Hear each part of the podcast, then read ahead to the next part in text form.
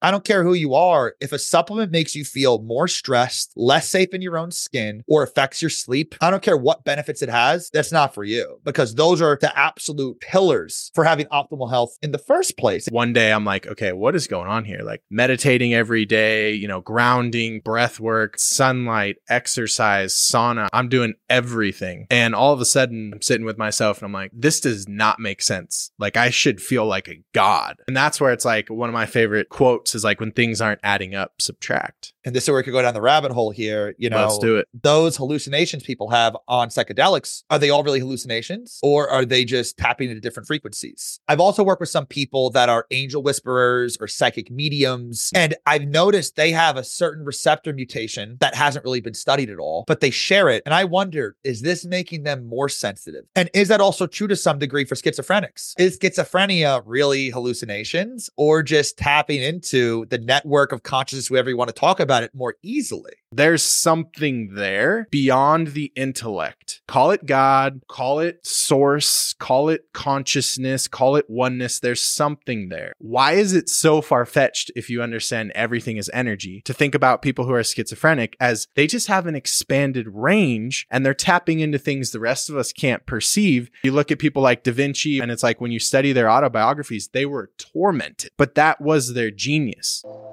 Welcome to the Conscious Wealth Podcast. I'm your host, Jay Griff. I'm a conscious serial entrepreneur with a passion for wealth creation, sovereignty and natural law, spirituality and consciousness, financial literacy, commerce, investing, and the game of money.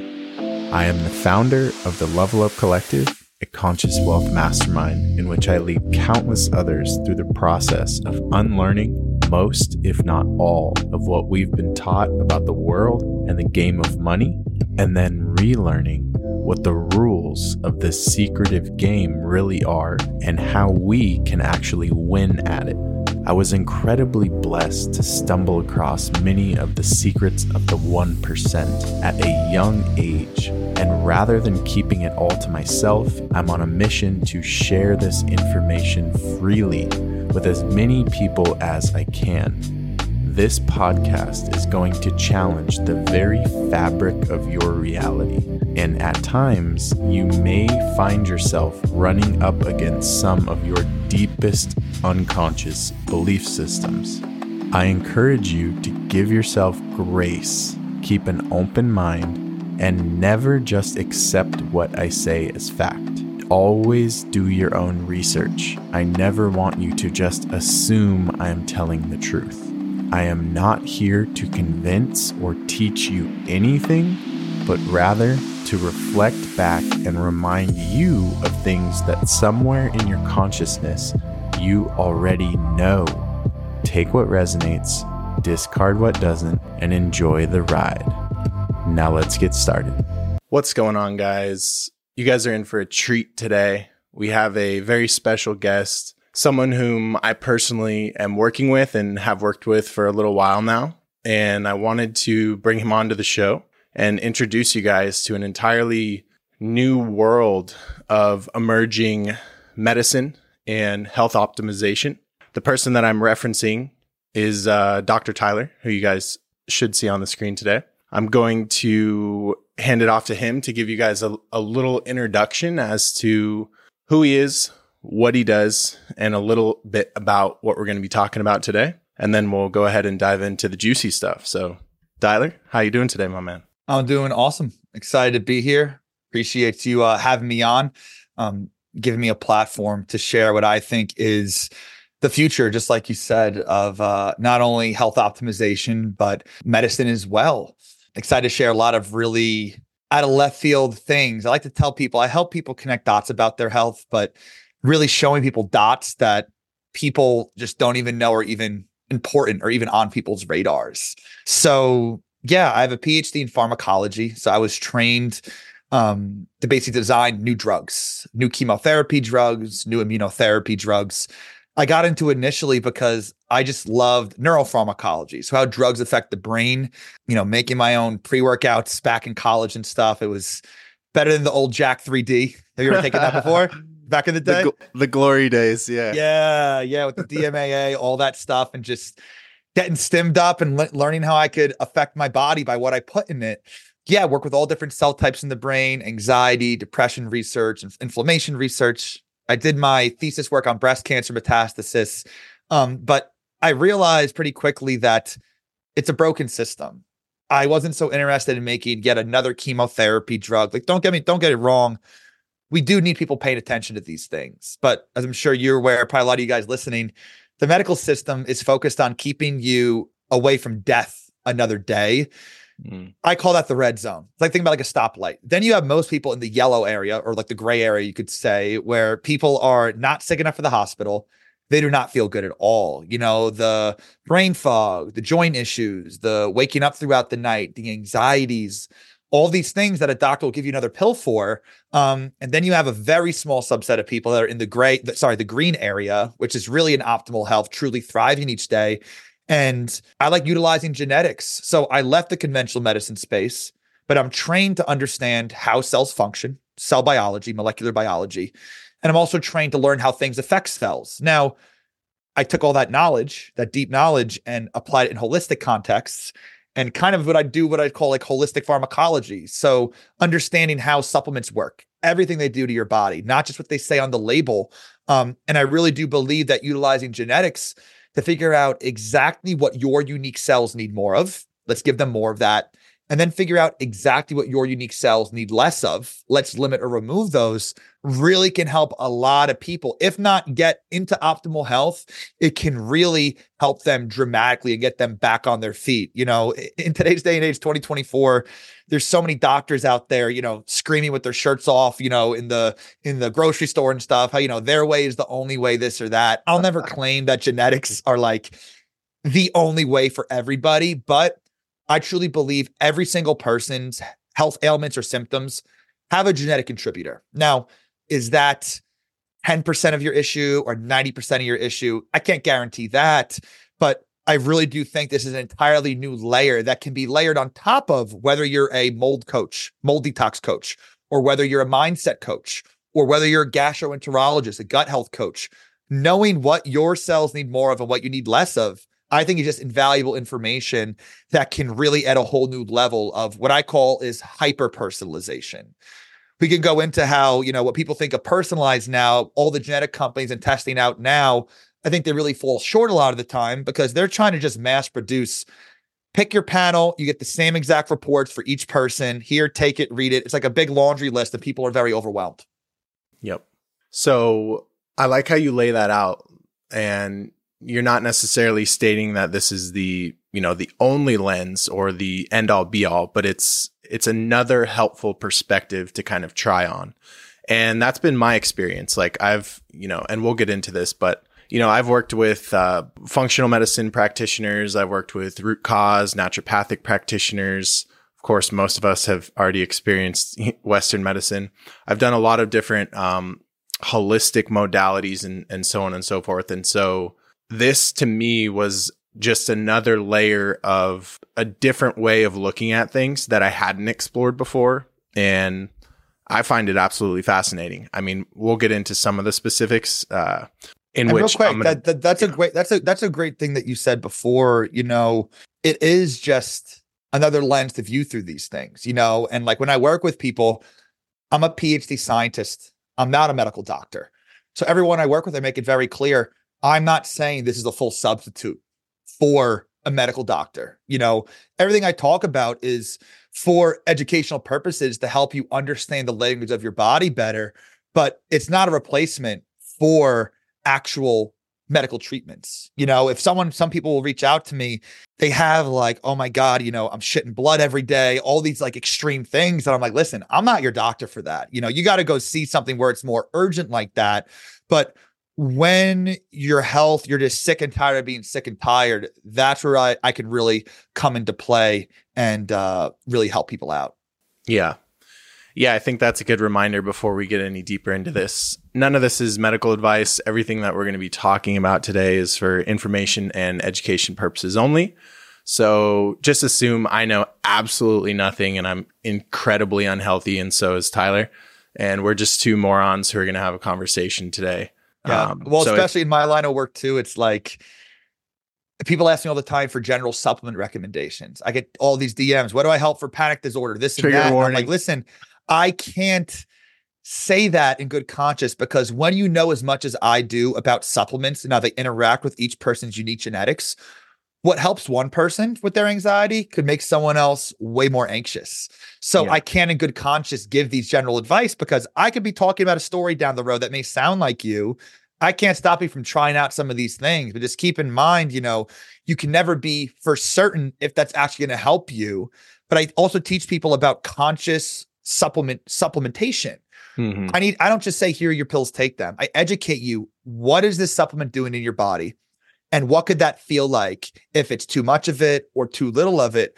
She could become your own health advocate. I don't think people should go running to a doctor or health coach every time they have a little minor thing hiccup. A lot of the times it could be from taking the wrong supplement. But sadly, none of these functional medicine doctors or holistic practitioners, there's no real formal training around supplements. Sure, some of them may say, don't know, we get some supplement training. I'm telling you, the layer I go into is a whole new world that I haven't seen anyone discussing. So again, I'm just here to spread my mission and educate other practitioners, because there's so much unnecessary suffering and healing potential left on the table because of the improper usage of supplements based on general protocols. one hundred percent. Yeah. And I think this is a perfect segue uh, for me. I want to start off by explaining a little bit of context for people of kind of where I was at, my a little bit of my background, and and why I, you know, kind of reached out to you and such, because we're going to be going into some specific examples. I know you wouldn't normally share these things, but I'm going to, I feel like it'll be helpful for my audience if we address a few specific things that throughout the podcast that like we actually worked on with me, so they can have, you know, tangible things. So first and foremost, uh, I've been into fitness, health, biohacking, human optimization, brain optimization for eleven years now. Started out in the fitness industry, bodybuilding, powerlifting, all that. Realized, oh, fitness isn't the same as health. I may look like a Greek god, but I'm not necessarily healthy. Then got obsessed more with the human optimization side of things, right? Digestion, hormones, longevity, biohacking. And that's that's been the rest of my journey, where it's like, okay, I don't want to look like Adonis anymore. That's not necessarily even healthy to try to maintain that. Uh, it's more so about longevity, quality of life, et cetera, for me. So it's been a, a long journey. Obviously, I no longer do that. That was my first uh, business.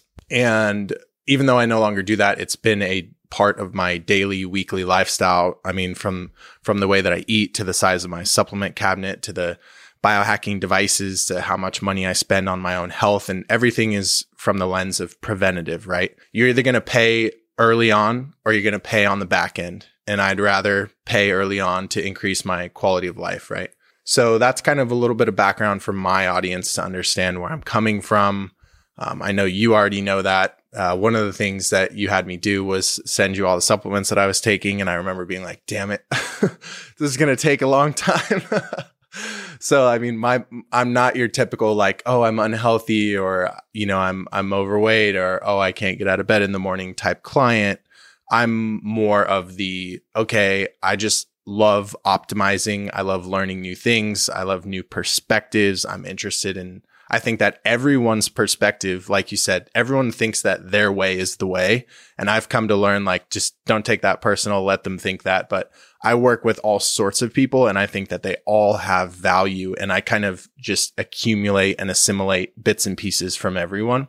So I really liked the lens that you brought to the table. And one of the things that stood out to me that ultimately um, led me to really want to work with you was you've made a number of specific pieces of content around how dispelling essentially myths around how certain um, health supplements, or even things that are typically taken for stress, or are, you know, adaptogenic, or are longevity enhancing, or whatever. The irony is that, you know, you were breaking down what they do on a cellular level and all of that. And I'm sitting here like going like everything he's posting, like I'm taking this, and you're talking about how it's, you know, it's marketed as an adaptogen, and how it, it decreases stress, and how it boosts this. And you're like, that's all true, but no one ever talks about this, this, and this. And I'm sitting here like, okay, because when you're into biohacking, essentially what you do is like, you try shit on constantly. Your life is a giant self-experiment, right? I, and I'm real sure quick, you- I, I always say my catchphrase is life's one big science experiment. So yeah.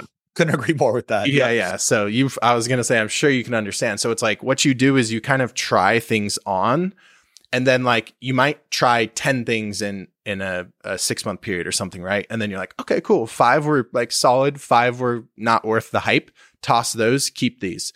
And then the next six months, you might try new things, right? You're always just iterating and doing your own experiments. And so over time, what happens is that you accumulate a lot of the things that worked.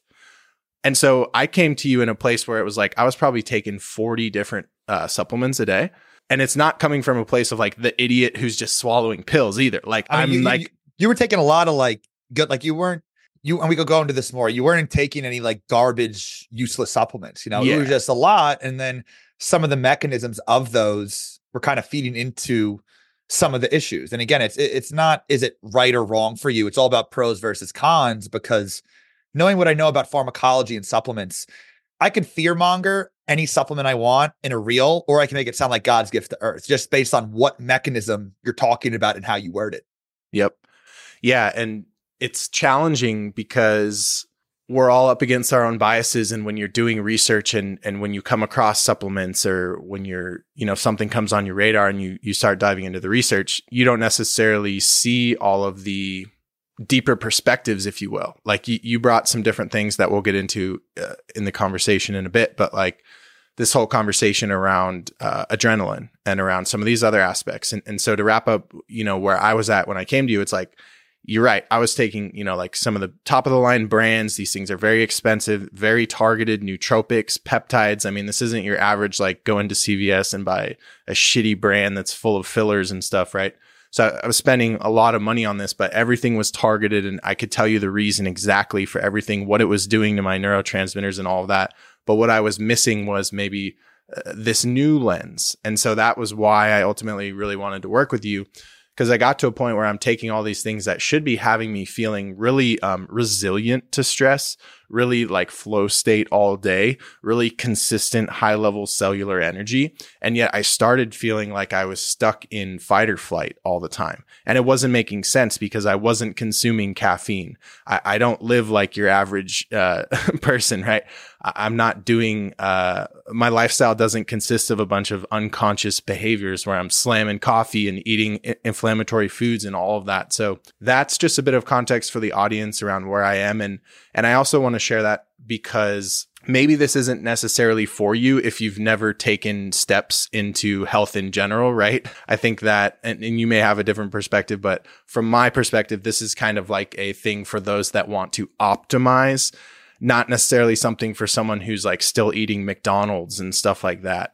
Um, and so that's more of my audience anyway, is like people who are, you know, they've been on the journey. They're, you know, they meditate. They're not, they're not drinking tap water. They're, you know what I mean? They're, they're aware of what's going on in the world, and they're making, you know, active changes to invest in that alternative medicine, holistic medicine, and all of that. So, um, anything you want to, you want to mention on that before I kind of ask you our, our first question? Yeah. And, you know, yeah, I work with people from all different walks of life. You know, I do really like working with people. They fill different parts of my soul. You know, I love having the more intellectual conversations with more clients kind of in your situation. You know what I mean? You could really nerd out over these things. Um, and I'll never be the guy that claims, you know, take my handful of supplements based on you and you could keep eating crap and not exercising, you know. But one thing I do like to tell people, I have worked with a lot of people. They fill out their diet. They're like, standard American diet, I know it could be better. And McDonald's. You know, yeah, I mean, they're, they're eating a bunch of crap.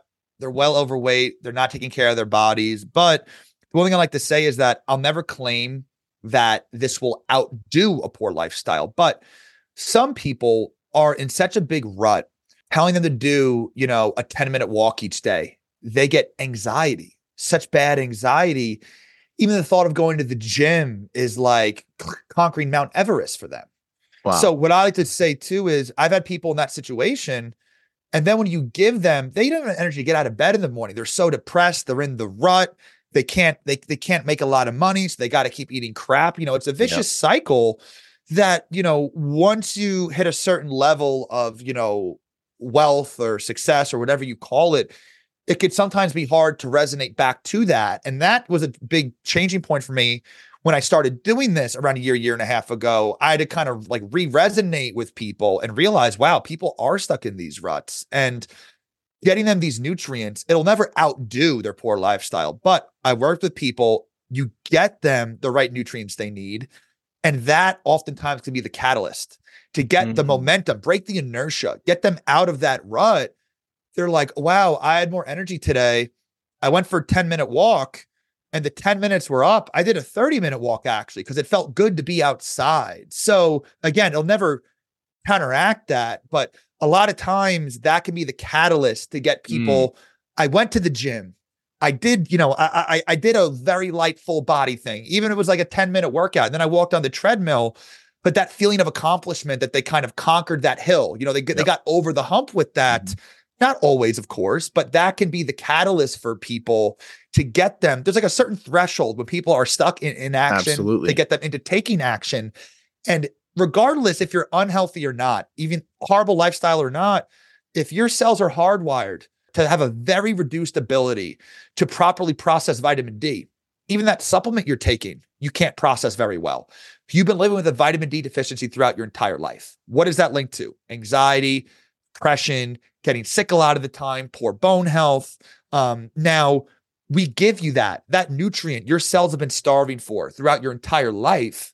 And then boom, that next day or one or two days, some people are like, wow, like a, a light switch went off for me. Now, again, that didn't undo all the inflammatory cytokines from the obesity, all these different things. But you see what I'm saying? Getting the right nutrients can really be that catalyst. And these mutations I focus on, people think of genetics and think of a one in a million mutation. Most of my clients, after they we talk for an hour, they're like, is everyone else this fucked up? Because it's literally me just telling you, you know, all the genes that we're trying to work on. But I st- I focus on mutations that sometimes eighty percent of my clients will have that mutation.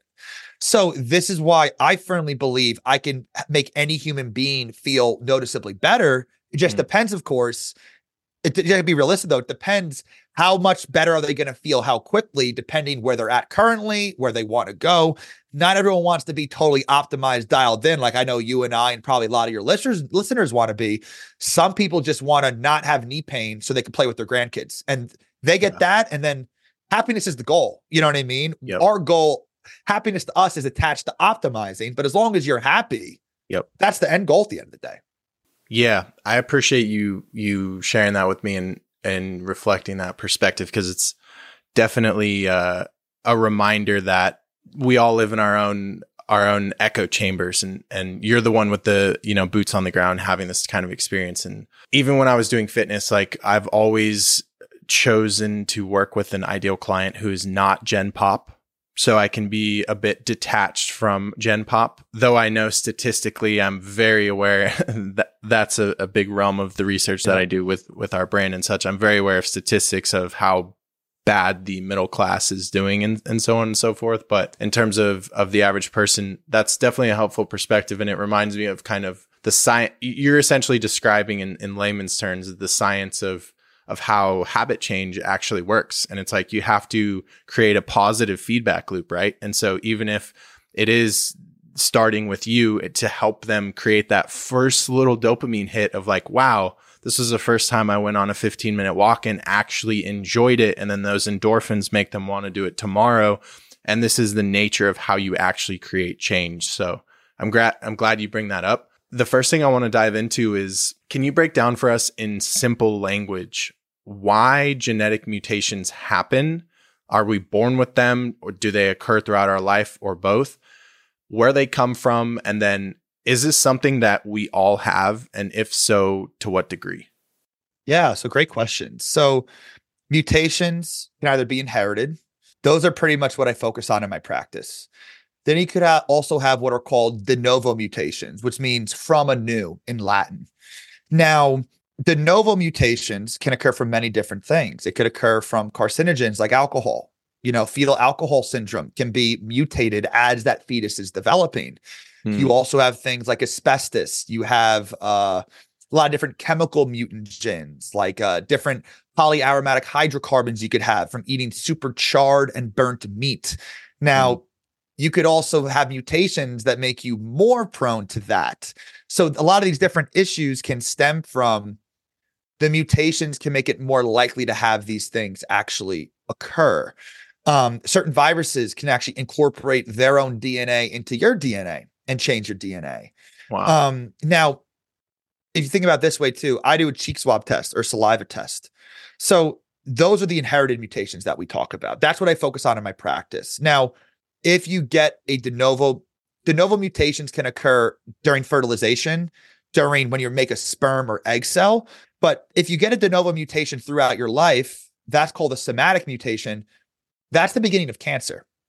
Mm. So people ask, you know, the D N A test will never change from when you're born until the day you die, unless technically you had like mouth cancer. Because you see what I'm saying? If you had like a like skin cancer or brain cancer, we're not getting cells from either of those organs. So it wouldn't show up on this genetic testing.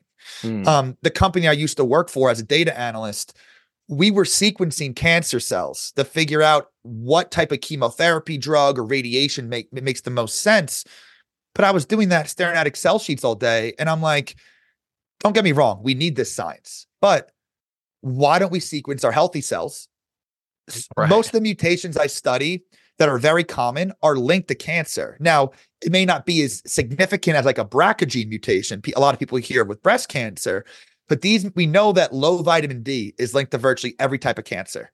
So if you look deeper, mutations that affect vitamin D are also linked to this, because these mutations make you more prone to low vitamin D over decades and years, can be linked to mm. cancer, Alzheimer's, diabetes, any disease pretty much can lead to low vitamin D. So these mutations that I focus on are inherited.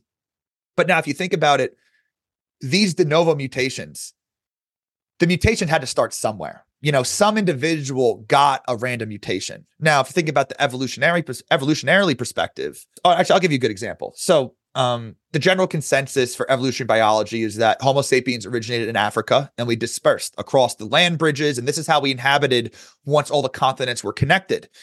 It is thought that a de novo mutation in the dopamine four receptor gene, so this is a certain receptor that senses dopamine, a mutation occurred. This is linked to a lot higher increased curiosity and desire for novelty. Mm. I had this mutation personally, and I am always looking at what people are doing, and I'm like, let me do something different. Hence what I do for for, for a career now. Can relate. Um, yeah. And, and it's thought that the people, the individuals that had that mutation when they were in Africa, they were more likely to say, hey, what's over there? We've never been over there. Let's go check it out. So then you had groups of our early ancestors with that gene that were more likely to go explore and less likely to be afraid. They go out and explore these areas. So that can kind of give you an example how the de novo has to occur initially at some point.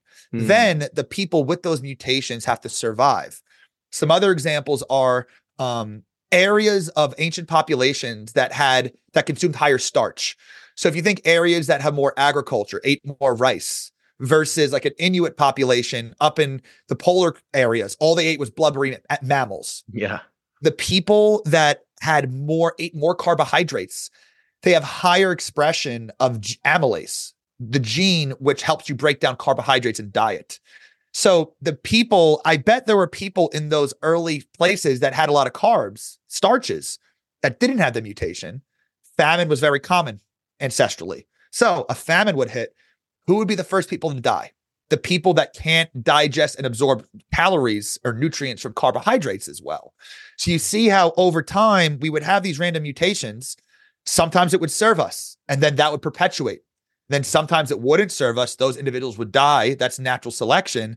It's just crazy that nowadays there's really no natural selection occurring, because now with yeah. modern medicine, you can have the most fucked up genes in the world. And now they're making ways to literally cut out your genes and edit them to get rid of your disease in the first place, on top of all the medicine. So there's no real selective pressure now. But mm. to answer your other question, everyone listening has millions and millions of mutations. That's not even up for discussion. Wow. And every single person listening, I have to make heavy cuts to figure out, you know, we had an hour long call. I could have talked to you for ten hours about your genes, but then you're going to be overwhelmed. You're going to get three hundred supplement recommendations. And I want to try to streamline it. That's part of the issue with the genetic space. Okay. Now, that would have been my wet dream, by the way. well, you, you probably would love it. Some people, some people are like, let's yeah. go. so, some people are like, oh my God, that was mind blowing as is, you know yeah, what I yeah, mean? Yeah. So yeah, um, no, it was a lot for sure.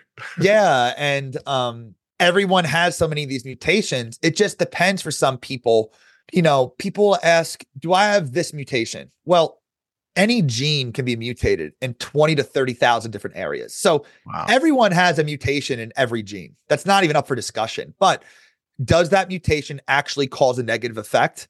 And how many mutations do you have? Hmm. So I'll work with people, you know, a very commonly discussed gene that people talk about is the M T H F R gene. Yep. Um, probably the most discussed one. So I'll use that one hundred percent as an example. I would say ninety, ninety-five percent of my clients have an M T H F R gene mutation, one that actually does something. Now, you can have up to four mutations there. Okay. So you can have your M T H F R either work roughly twenty percent, forty percent, sixty percent, or eighty percent as well as it should. Mm-hmm. So the question, if you if it's only twenty percent less active, may that not was be as what huge mine of a deal. Was, I believe, was just, I think you said it was eighty percent working yeah. well, but twenty percent off. Yeah, and that's the most minor form you could have. I work with other people that are twenty percent as active, and they usually have a lot more of these mental health type issues. Yep. So that's why I say everyone has so many of these mutations. It depends, though. If I'm used to seeing two to four mutations on a gene and you show up with ten, yep. I am like, oh my, I'm not happy to see that you have the mutations, but I kind of yeah. am, because that means that it's going to really change your life. Yes. Because I'll be honest, some people I work with, they more so have lowish, moderate amount, amount of mutations on many different genes. I can still make them feel better. But when I see those clients that have crazy synergistic mutations, bottlenecked yep. on one gene, I am like, oh my God, this is like a massive blockage for them. Yes. So since that blocks them from turning A into B, I give them B. And their life has changed. Sometimes, you know, this isn't standard for everybody, but especially for anxiety and depression, I have people within a day or two starting out on the protocol, they email me like, I'm sobbing right now because this is the best I felt in my entire life. I didn't think this was possible. Thank you so much. Now, I'm not going to sit here and tell you that's everyone all the time. Depends yep. on the individual. But those people that had more messed up synergistic mutations can benefit that much more from these things. Um, and I'm trying to think if there's any other part of that question you asked, but, uh, so I asked, uh, why they happen. I think you covered that, where they come from. I'd say you covered that. And then is this something we all have and to what degree? And I say you covered that. So solid.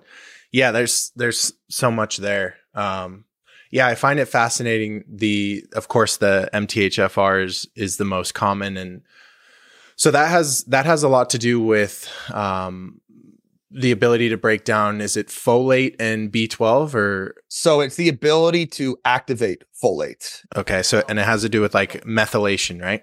Yeah. So methylating that folate molecule, mm-hmm. and methylation is a cycle. So I think I check around thirty or so mutations, probably across like eight different methylation genes. It's a circle.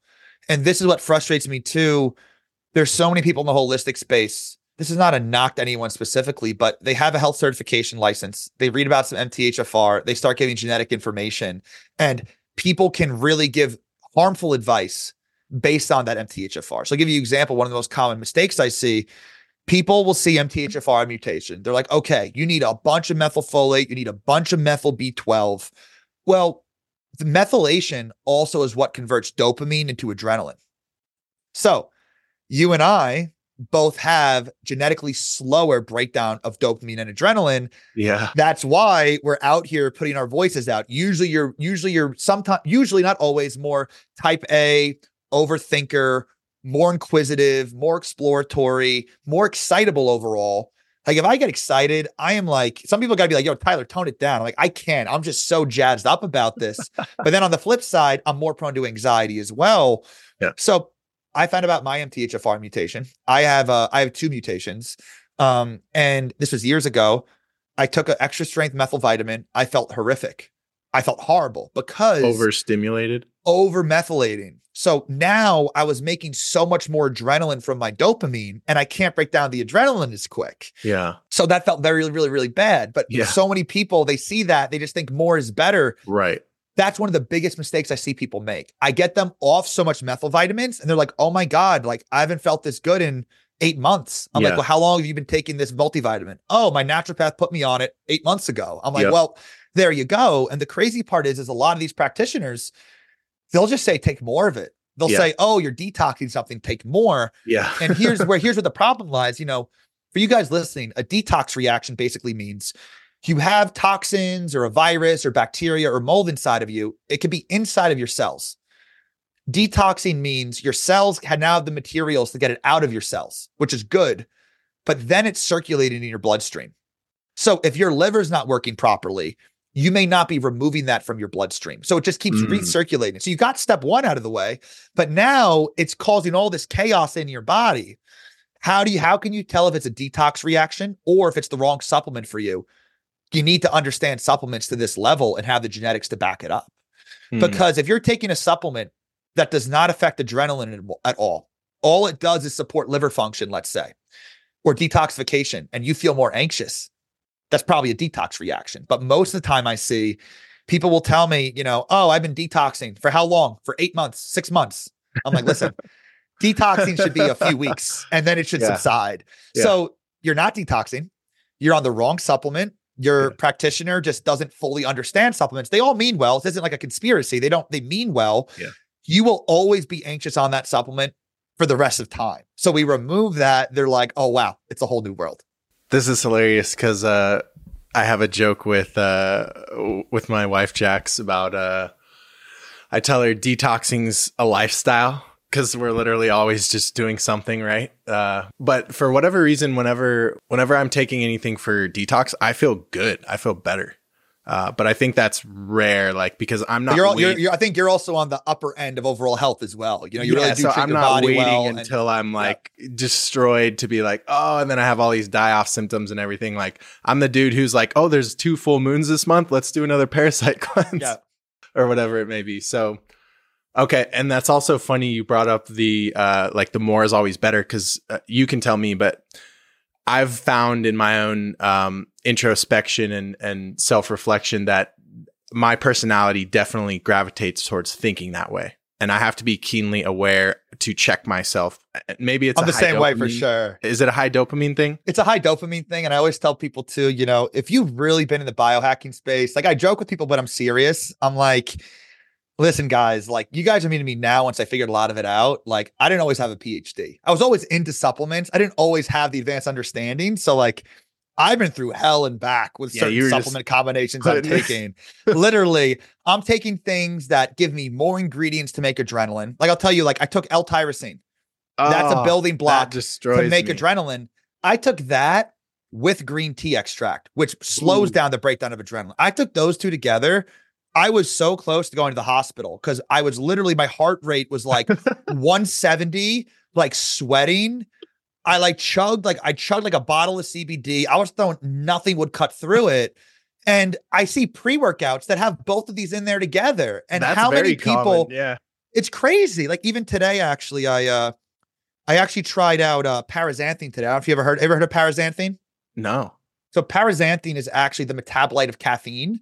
And now it's on the market as a purified form, and it's supposed to be a lot more dopaminergic than caffeine. So it's oh, like, geez. it's so I tried it. The dose was a little too low. I went to the gym. I'm like, I still feel a little sluggish. Like I, I have, I have like two hundred milligrams of caffeine first thing in the morning. Get me going a little bit. I used to have so much more, but once you get the right nutrients, you don't need as much of that.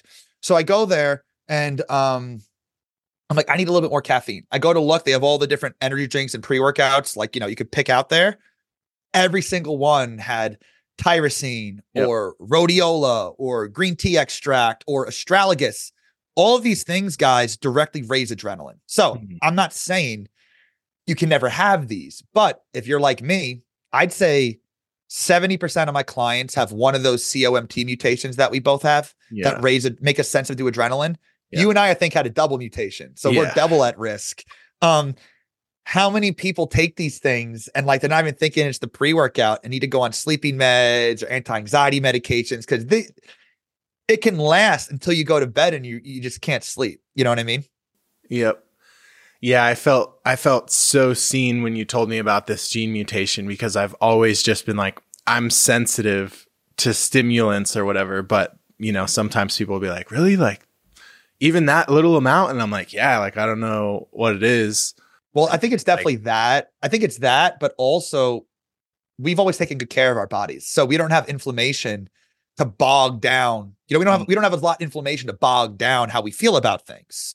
That's why if you're like sick, you could have coffee. It doesn't really like wake you up because there's all this inflammation going on. Um, so yeah, and I like to tell people too, the number one way I like to tell people if they have a slow C O M T is, do you notice yourself getting more stressed, triggered easier than other people? And then more importantly, once you're triggered, I'm sure a lot of you guys listening have probably done a lot of work on yourself to kind of tone your mind. So like I'll get stressed and triggered and very quickly I'll mentally tell myself, I'm fine. Things are okay. Let's move on. Mentally, I'm fine. But no matter how hard I try, my body's like, oh, no, you don't. You yeah. got to suffer for another four, five, six hours. Even though mentally I'm trying to be happy, my body hangs onto the stress. Now, my body's hanging onto the stress because that adrenaline we initially released does not get broken down as quickly. You know, mm. years ago, I'd get, I mean, I still get some ruminating thoughts when I'm very stressed like that. I'm a lot better. You ever see that meme where it's the dog sipping coffee at a table while the house one hundred percent is on fire? Yeah, yeah that, that's how I'm it can fine. kind of be nowadays because we're always going to be sensitive to adrenaline. But if you notice yourself being way more stressed for longer, even though mentally you're okay, that could be an issue with breaking down adrenaline. And like that C O M T gene, it utilizes magnesium and it utilizes SAMe to function. So those two things can help. Mm. I really like a lithium orotate personally. I'm trying to remember. I think that one you didn't you didn't feel very good on, right? You personally, the lithium? Oh, so we haven't we haven't caught up since since our initial talk, but it yeah, was Yeah, I think you sent an email actually, about that initially, right? It was actually the melatonin, and once I cut that out, the lithium is like my favorite. Oh, okay. Yes, we're on yeah, the same page. Yeah, it's been very helpful. I'm up to five milligrams a day, and it's great. Yeah, and, and that's really interesting because every other calming supplement you could think of or medication, whether it's a Xanax or a Klonopin or a Valium or Lemon Balm or theanine or taurine or glycine, these all work by supporting the GABA system. So they yep. boost up calming signals. Yep. Lithium, that gene, the C O M T gene that is slow for us, it speeds it up. So rather than boosting the calming signals, it helps us chew through our adrenaline. So it's like, that's why it feels so good because you're not just masking the adrenaline, you're lowering the adrenaline in the first place. That stuff changed my life this uh this it's, past year. And it's crazy it gets a bad rap as scary bipolar depression. Lithium's naturally found in our earth. It's naturally found in our bodies. People can be deficient in it. And they use crazy high doses for bipolar depression. But if you yeah. think about it, mood swings from adrenaline spikes from anxiety, mood swings are basically a minor form of bipolar depression, if you will. It's those fluctuations in mood. So it makes sense. Very, very low doses of this can help a lot for that. So glad you love that. That's my absolute. If I have a lot going on right now, I'm fl- hovering. I took five milligrams a day last week. Um, I was under a lot more stress. This week is a little more lax. So I go back down to four, three, two. I'll take one or two yep. just so if I need more of a boost, yep. but yeah, glad you love that. I absolutely love that stuff. That's been a real game changer in my practice. Yeah. It's been so good. good in, in the protocol on, on days where, like you said, the adrenaline and even that awareness now, right? Instead of masking it and trying to take things that are more like GABAminergic or however you would Which are great. I, I do love those as well. But yeah, I like rather stopping the front end, the real cause of right. it. Like the call, the main cause of your anxiety spike is the anxiety spike, not so much the lack of GABA calming signals can aggravate that. But at the end of the day, it's that huge adrenaline spike. That's the real issue. Yeah. Yeah. And I definitely want to get into that in a little bit because I think there's some fascinating stuff to explore about lithium. But so a lot of my audience is going to be familiar with holistic medicine, root cause medicine, functional medicine, naturopathic medicine. What are some of the key differences in the way that someone who's trained in genetic and, as you would say, cellular pharmacology is going to look at and approach things compared to someone who's trained at, let's say, functional medicine or naturopathic medicine? Sure. Yeah. I'll take it one step further. I'll give you an example. Let's start with conventional medicine. Then we'll go to holistic and kind of how I would approach things. So you go to the doctor, you can't sleep. They're going to just give you an Ambien or Klonopin or Xanax. let's, just, let, l- let's just assume, and it's we're we're talking about mechanisms here. Mechanisms are the molecular pathways that, that it affects. So they're going to give you something that either boosts GABA, like a Xanax or Klonopin, or they can give you antihistamines to lower histamine. Those are also used. But you see how which one they choose is kind of just, they're just blindfolded, throwing darts at a dartboard. Let's try an antihistamine, come back later. Let's try a Xanax, come back later. Now let's go one step further. You go to a naturopath or functional medicine doctor, you know, they could use some herbs to help with GABA, or let's just say they go one step further. They run some tests. Turns out you have viral or parasites, let's say, which can affect sleep. What do you know? These release a lot of histamine. So you see how, let's just say you had parasites. The high histamine released to defend against the parasites is an excitatory neurotransmitter. So no wonder why you can't sleep. Conventional medicine just said, take a medication that blocks histamine receptors. We don't care what's raising the histamine. Let's just block it. Functional medicine would say, or holistic medicine would say, let's get rid of the parasite. Let's do a parasite cleanse. Now, a, a, a big trend I see, whether it's parasites or mold, I see a lot of people that they do like three mold cleanses a year. They keep getting sick with mold again. They get rid of it, it comes back. They get rid of it, it comes back. To me, I view the root cause as, why is your body such an ideal host for these things? Mm. Why is it that a family of five that lives in a moldy home, why are two of them extremely sick? The other three are pretty much fine. Mm. Clearly, it's not just the environment or the dosage of the spores you're inhaling. So I would look and see, okay, let's look at the pathway analysis. Instead of guessing what mechanisms are wrong, I'm going to look and identify the pathways. Is your histamine pathway, how messed up is that? How well do you break down histamine in your brain? Genetically, there's an enzyme for that, a gene for that. How well do you break it down in your gut? How sensitive are your cells to allergens? There's two main genes that affect that. And there's studies to back up all of these. If you have a mutated STAT six gene, that means your cells are extra sensitive to allergens. It's linked to allergies. It's linked to a lot of histamine-related things like I think arthritis. I have that. Yeah, and it's pretty common. I have that one as well. And I'm I'm a very high, I think I said you and I are both very high adrenaline, high histamine people. Yeah. That makes us very excitable and very dialed into things and very hard time turning off the brain. Um, so I would look at the pathways, and is it a vitamin D thing? Is there GABA issues? Well, how do we support that? But I'd also be looking at things like the methylation pathway. So I'm making your cells work better. Maybe your liver can't make phosphatidylcholine as well. Very important for liver, kidney, gallbladder health. Now, using this protocol alone without doing a specific parasite cleanse, I have had a lot of clients, they pass parasites just by giving the cells more of what they need. What they need. That, that doesn't always happen, but if they can't actually pass the parasites, they do a parasite cleanse while on their personalized nutrients. They get rid of the parasite, but now their cells are more resilient. Yep. So when I work with people, I'm not going to sit here and tell you I get everyone one hundred percent better all the time. You know, that's a big red flag, but I can get them feeling better. They may do a specific cleanse with somebody else, but now they stay on my protocol.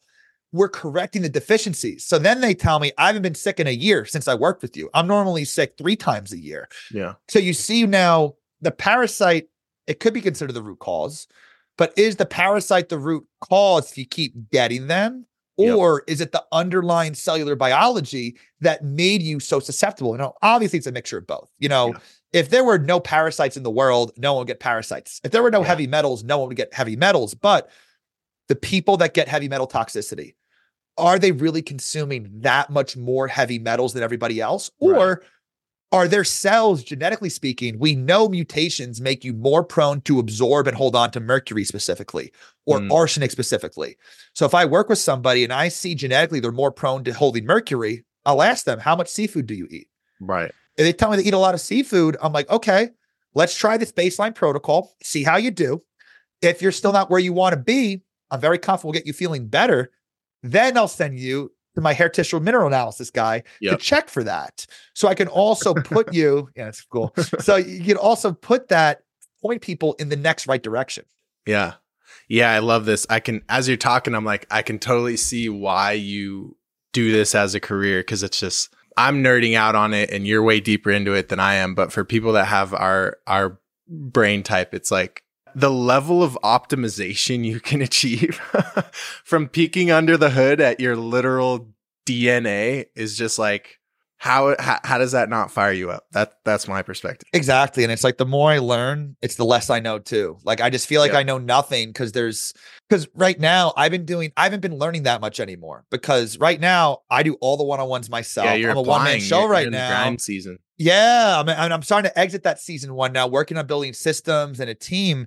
Because once I go back to learning, it's really game over, because oh, yeah. then I'm really going to be building even more panels.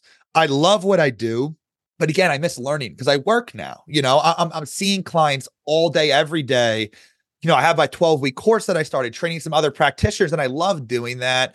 But I really want to make these panels and not always have just a deep dive. Sometimes I want to be able to work with, you know, mental health coaches and have them do a couple hundred bucks for a mental health panel. And if they want to do a one-on-one with someone from my team, they can, or here's your printout sheet. You know, I decided there's two ways I could run my business. I could either learn to do H T M A. I could learn to do all the functional labs. I could bring functional people on board and do it all in-house, or I could outsource what I do and connect this to all the other practices. Now, I do want to bring a nutrition. I do want to build up my internal business uh, practice to some degree.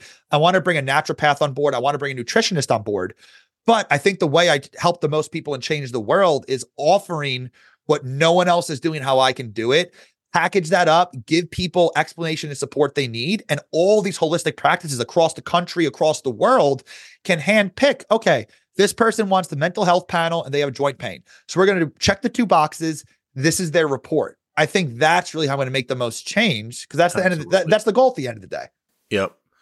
Yeah, I love I love that approach, and I'd say that's the unorthodox approach, and it and it suits you well. And I would, like, me personally as as your ideal client, or or at least some segment of your ideal client, uh, I would love that, having those different those different panels and packages available. So, kind of random, but my I definitely want to have this question answered. So you mentioned, I think twice now, that uh, methylation involves, I think you said nine compounds. I don't know how you would just say it, but genes. So okay. ge- dif- genes. Different proteins that are made by the genes. Yeah. So can you can you educate us on, like, try to keep it a little more surface level, because we're obviously not uh, PhD yeah. students, but can you walk us through the nine steps, or however you would say that, the nine whatevers in the methylation process? Yeah. So I could talk about, you know, a few other steps of some of these mutations. Like, there's M T R and M T R R are two other genes involved in that step. Now, B twelve and folate, B nine, are both involved in this process. Now, the M T R R gene activates the M T R gene. The M T R gene recycles vitamin B twelve. So you use vitamin B twelve in the methylation process, and then you can recycle it. So you don't have to just, so it'll just go to waste. Right. Now, those two genes, nearly every one of my clients has mutations on those genes. It just depends. Is there one? Is there six? It depends on the person. So if those are mutated, you have a harder time recycling vitamin B twelve. So there could also be mutations in the T C N one and two genes. This is how you absorb B twelve through your gut. It's linked to mm. lower vitamin B twelve levels. So if you have a harder time absorbing B twelve and a harder time recycling it, you have a high requirement for B twelve. Now, lithium that we mentioned, one of the many great mechanisms that helps you transport vitamin B twelve and folate inside of your cells. So we want to make sure if people, if so the more mutated those genes are, the higher your need for B twelve. And I would mm. like adding in a low dose of lithium, even just one yep. milligram, to make sure we're getting it into the cells where it really matters. Because blood work is cool, but considering there's mutations in how you absorb things into your cells, the blood is just what's in the blood. It's not what's inside of your cells. Now, there's also uh, the A H C Y gene. Um, this is involved in um, making something called SAMe. Um, so this and something called the C B S gene, these are involved in making SAMe, which is then used uh, to help make glutathione in the body. Now, both of those genes can be mutated. Um, the C B S gene can be overactive or underactive, because some mutations make things work faster or slower, and too much of either can be bad. These can be linked to ammonia issues. So I yep. see this very often. Um, some of you guys may know what ammonia smells like. If your urine or sweat ever smells weird, a little bit like ammonia, doctors would say it could be liver issues, which is true. But this also can mean that your cells are hardwired to make higher ammonia at all times. Now, you said that am- that was me. Yeah. Yeah. I, I have some of that as well. And there's things you can do to help support that. Um, but that high ammonia, it's linked to neurodegeneration. And the crazy part is, is that blood urea nitrogen, B U N on blood work. Yep. It's a good way to indirectly test for ammonia in the blood. Um, the, I've worked with some Alzheimer's disease clients and Parkinson's clients before. Um, and some of their blood work over the past several years, their B U N has been high, very, very high, mm. which a regular conventional medicine doctor will tell you, oh, you're dehydrated. That's why right. it's high. Mm-hmm. That is true. That can be true. But these people, their cells, they have a lot of mutations in the C B S or the A H C Y B genes. So I couldn't help but wonder, I help lower their ammonia. They do feel better cognitively. But imagine if I had a time machine to go back twenty years. I know. And imagine if I gave them ammonia support way back then. Would they have developed Alzheimer's disease? I think it could have helped. I have no data to prove that, but there are studies showing high ammonia is a neurotoxin that's linked to neurodegeneration. Well, we know that that's a fact. That, that study came out a year or two ago, linking high ammonia to that. Mm. So they've had high ammonia for many, many years. Yeah.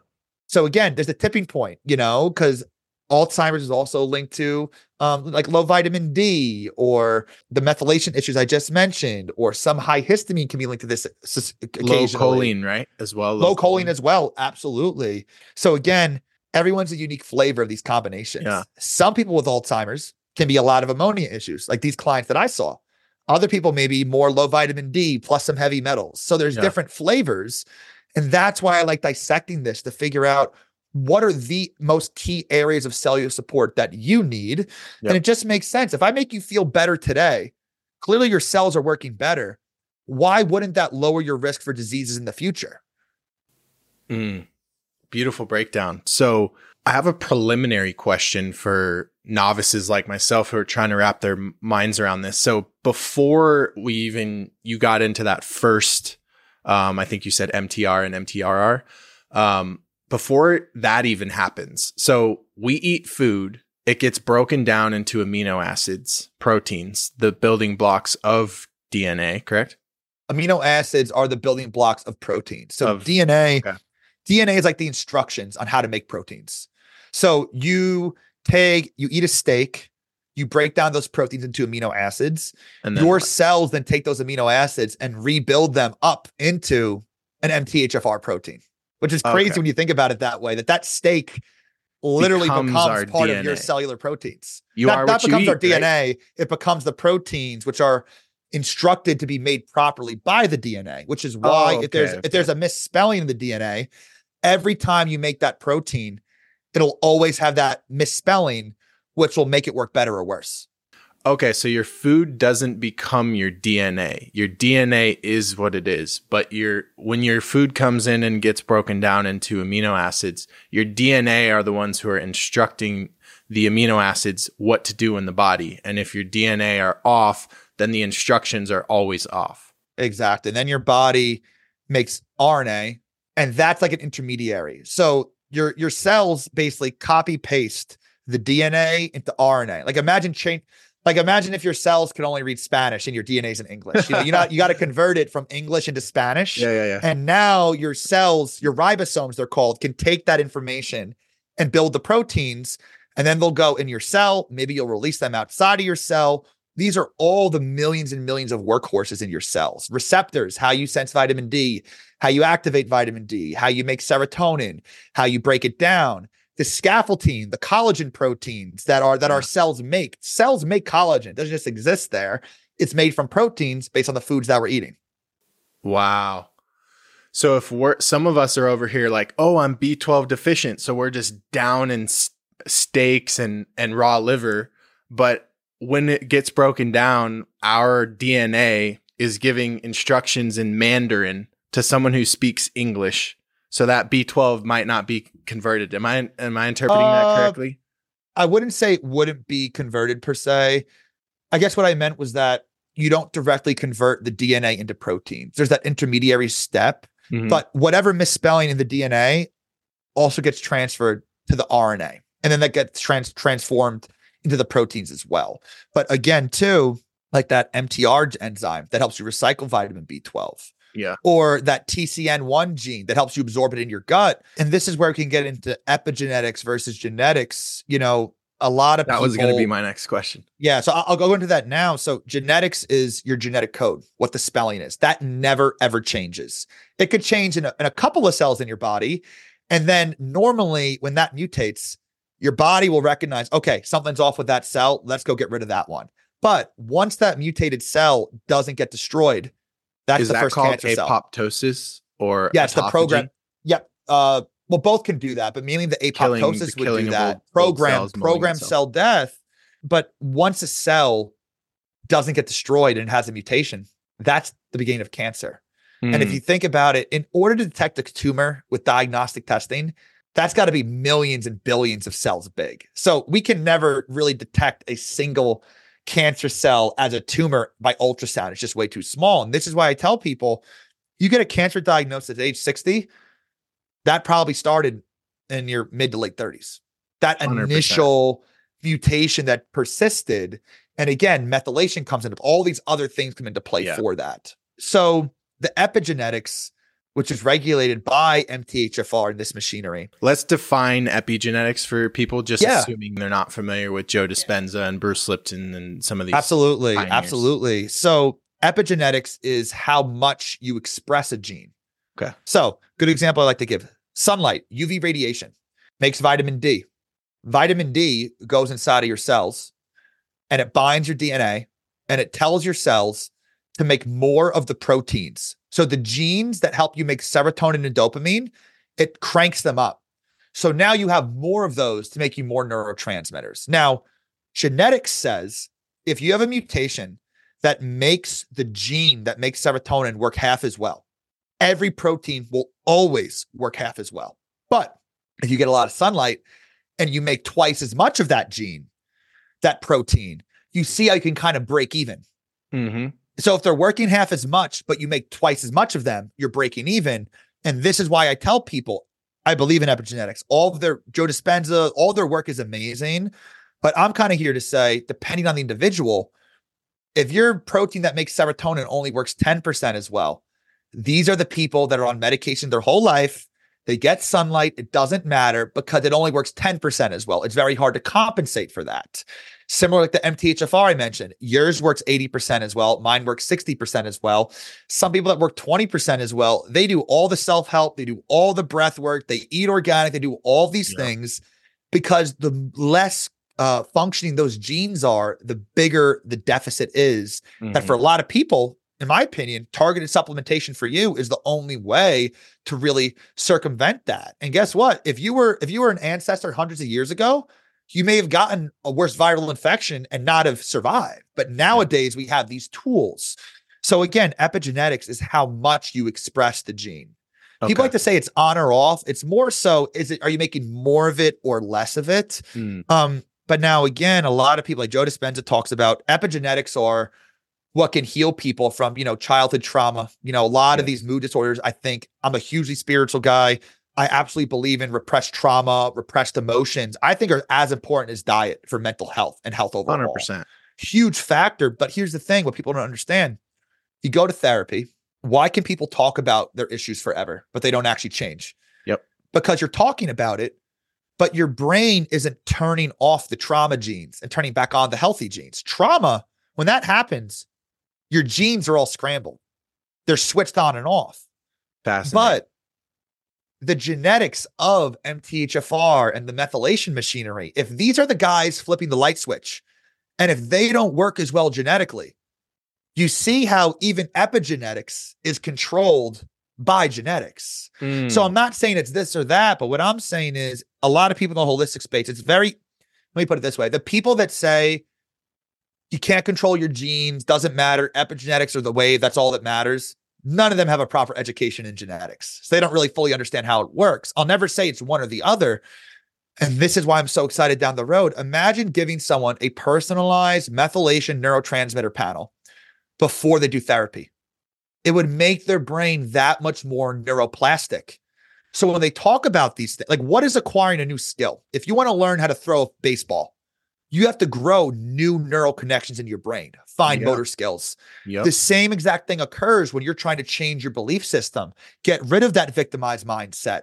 Acknowledge what happened to me was not my fault. You know, my life is in my own hands. That's a lot of kind of, I mean, gross oversimplification. New pathways. But what happens when people heal from these traumatic things? And that's also why psychedelics have such good promise, because they rank up neuroplasticity. Brain-derived nootropic factor and neuronal growth factor, these types of things. Exactly. Those are neurotrophins that are gasoline for brain cells. I have a mutation in the brain-derived neurotrophic factor gene, B D N F. Mm. Um, and it's, uh, I don't think I've ever shared this story, but, you know, I've always been a big guy, like a lineman in football, a center for basketball, never great hand-eye coordination, never very much of an athlete. Um, but I played sports, um, but very clumsy and stuff. And B D N F, genetically hardwired lower B D N F. Now, things like sunlight, exercise, supplements, certain foods can raise B D N F, but mine are baseline lower levels. It's linked to anxiety, depression, lower stress response, P T S D susceptibility. Now, years ago when I started using psychedelics, I responded very, very well to them. Um, you know, under the influence, sure, but mainly after the fact, you know, just brimming with ideas, just so much more confident in myself um, due to the spiking of B D N F. And, you know, I'm a big advocate for psychedelics. You know, you got to use them safely. Set and setting is everything, but using them on and off over the years, I remember I was hanging out with some friends. This was a couple of years ago after years of utilizing psychedelics. And I was playing beer pong with some of my friends from college. Um, haven't, I haven't touched beer pong in many, many years. And I was like lights out, like LeBron James mode, just knocking down cups, knocking down islands. And I was, even they were like, you know, I, I was never that good at it. I wasn't bad at it. Yeah, the island, Fire Island, all these things. And like, they're like, dude, what the hell? I'm like, yo, I don't know, man. Like, wow. And then I remember playing, uh, that was during the summer. I was playing spike ball with some of my friends from high school that, you know, I was known as Big Clumsy Tyler, you know, and, um, that's and, trauma in and of itself. Yeah. Right. Yeah. So playing spike ball, which requires hand-eye coordination, me and my buddy beat two of my friends that are like known as the high school athletes. Their heads were hanging down low when they lost to Tyler. You know what I yeah, mean? Yeah, but yeah, yeah. I started connecting the dots. B D N F is responsible for motor learning, fine motor skills. So I was born with a B D N F deficit. I believe that my psychedelic usage, I also really like utilizing magnesium L threonate, yep. C B D, and lithium. All three of these are neurogenic. They raise B D N F. C B D cool. and lithium. C B D has been shown to grow brain cells. People aren't aware of this. I take it every day. Yep. So I've been not just the psychedelics, but that's a big booster on top of these thing, other things. I really think boosting my B D N F chronically throughout the years through psychedelic means and not made me a better athlete, made me more coordinated for that. And like, do I have data to show that? Not necessarily, but I was on another podcast, the Yoakum Strength podcast. We were talking about microdosing for athletes, for learning new skills. Oh, so you yeah. see what I mentioned before. The more neurogenic you are, the easier it is to learn. Yeah.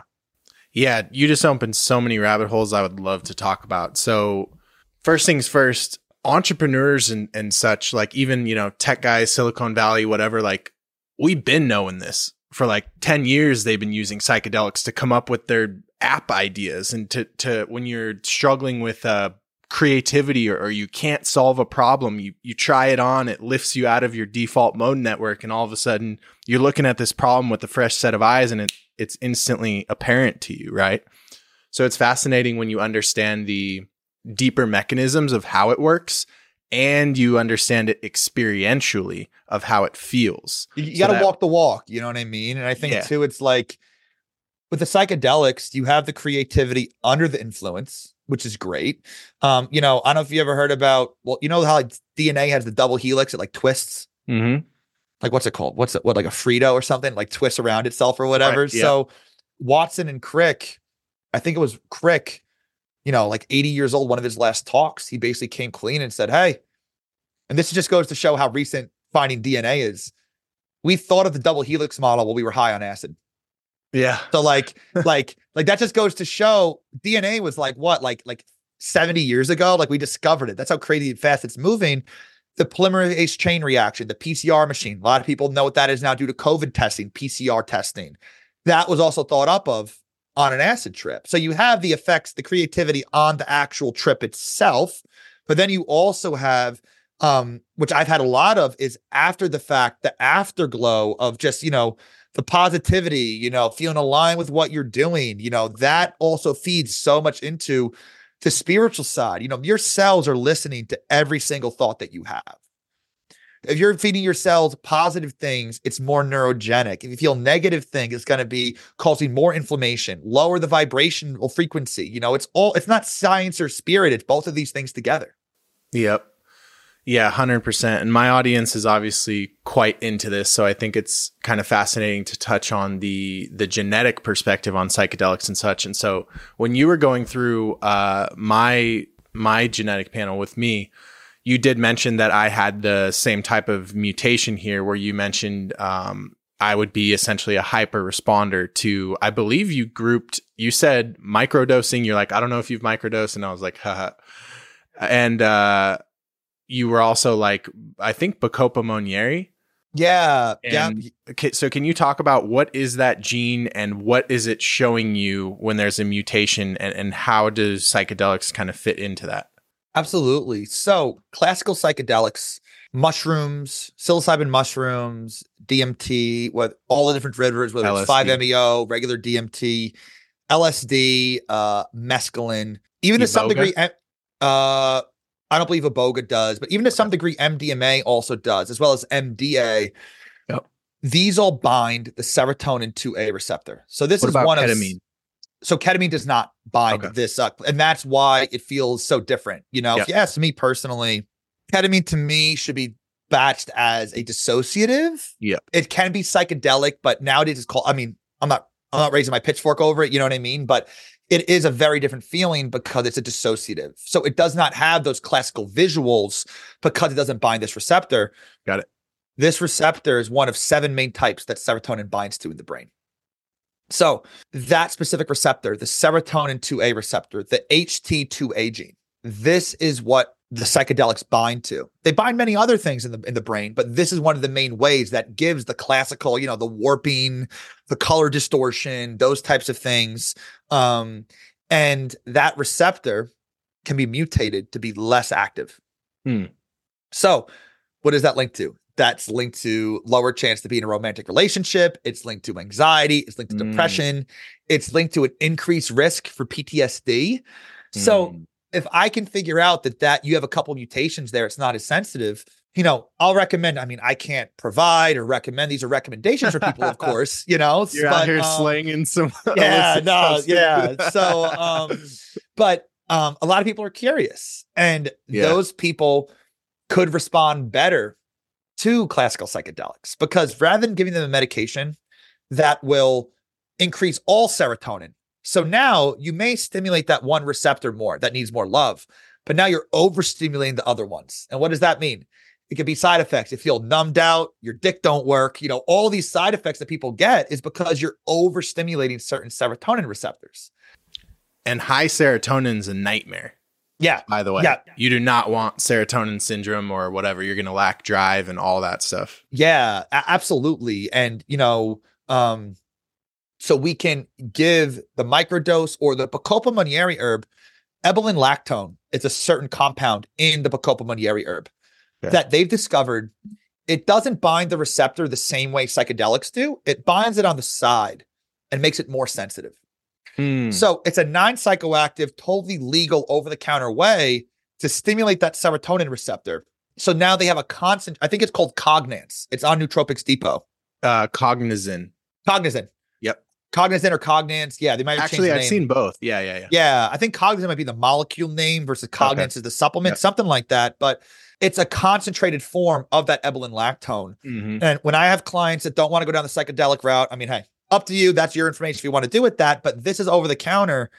This can work wonders for people because mm. it also helps mimic that and stimulate it. Now, I also have these theories that, you know, we're not aware of any receptor mutations that make it more sensitive, but like bona fide. But, and this is where we could go down the rabbit hole here, you know, let's do it. Those hallucinations people have on psychedelics, are they all really hallucinations? or are they just tapping into different frequencies?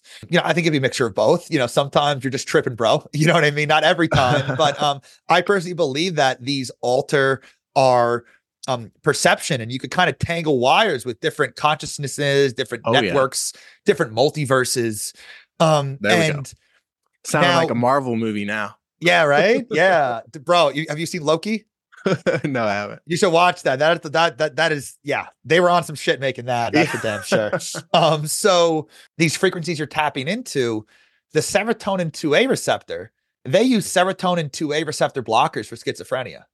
Mm. So I wonder, I've also worked with some people that are angel whisperers or psychic mediums, mm. and I've noticed they have a certain receptor mutation that hasn't really been studied at all, but they share it.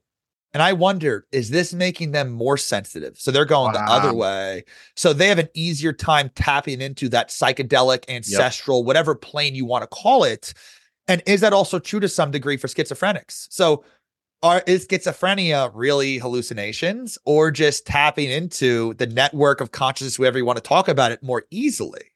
So you're blowing my you know, mind right now. Yeah. You know, really, really fascinating stuff. And, you know, that's why, Um, you know, you don't want to give someone with schizophrenia psychedelics. It could be yeah, you know, yeah, like, dangerous because they're already kind of microdosing these people, whether they're angel whisperers, they're already high as shit.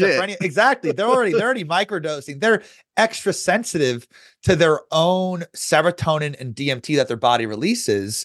And I'm guessing you probably heard about the theory for alien abductions. That could just be a huge dump of D M T. Have you ever heard about that one? Mm, I haven't. No. So yeah, they think a lot of alien abductions. You know, are they really being abducted? I mean, wow. I, per- I I've personally encountered like entities on some of my experiences, and I know I was in my body, but if I wasn't, imagine if your body just randomly just just squirted out extra D M T out of nowhere, you may have interacted with these, interface with these entities. Oh, your yeah. body didn't go anywhere, but your consciousness was yep. inhabited or abducted or whatever you want to mm-hmm. call it. Um, Now, imagine if someone had, you know, these mutations in the receptor plus that. You know, that's kind of how my brain looks at these things, and it explains a lot. But yeah, it can make you more depressed if you're, um, if you're, if it's working too little. We have data for that. Now, the other side, N I H ain't funding. Well, the C I A is pro- funding multiversal travel and stuff, astral yeah, projection. Yeah. Like we know that we for sure. The they released Project those documents. Gateway. I don't know if you've looked at that on uh, not that specifically, but like I know I, at this point, I just. know what I don't know and read between the lines. You know what I mean? But tell, tell me more about that. They admitted to astral projection and essentially manifestation. Like it was a masterclass report. I want to say it was like thirty pages. And they talked about being able to bend time and space based on your intention. And they also talked about astral projection and stuff like that. It was, it was released in twenty twenty. Um, you can look it up, Project Gateway. Well, yeah. It's interesting too, like the last lecture of my twelve-week course is physical and spiritual healing. And I go into, like, I'm trying to describe what happens on the cellular molecular level, bona yeah. fide mechanisms when you're manifesting. And I believe it comes down a lot to, I call it it signaling. Placeholder name right now, maybe it'll stick.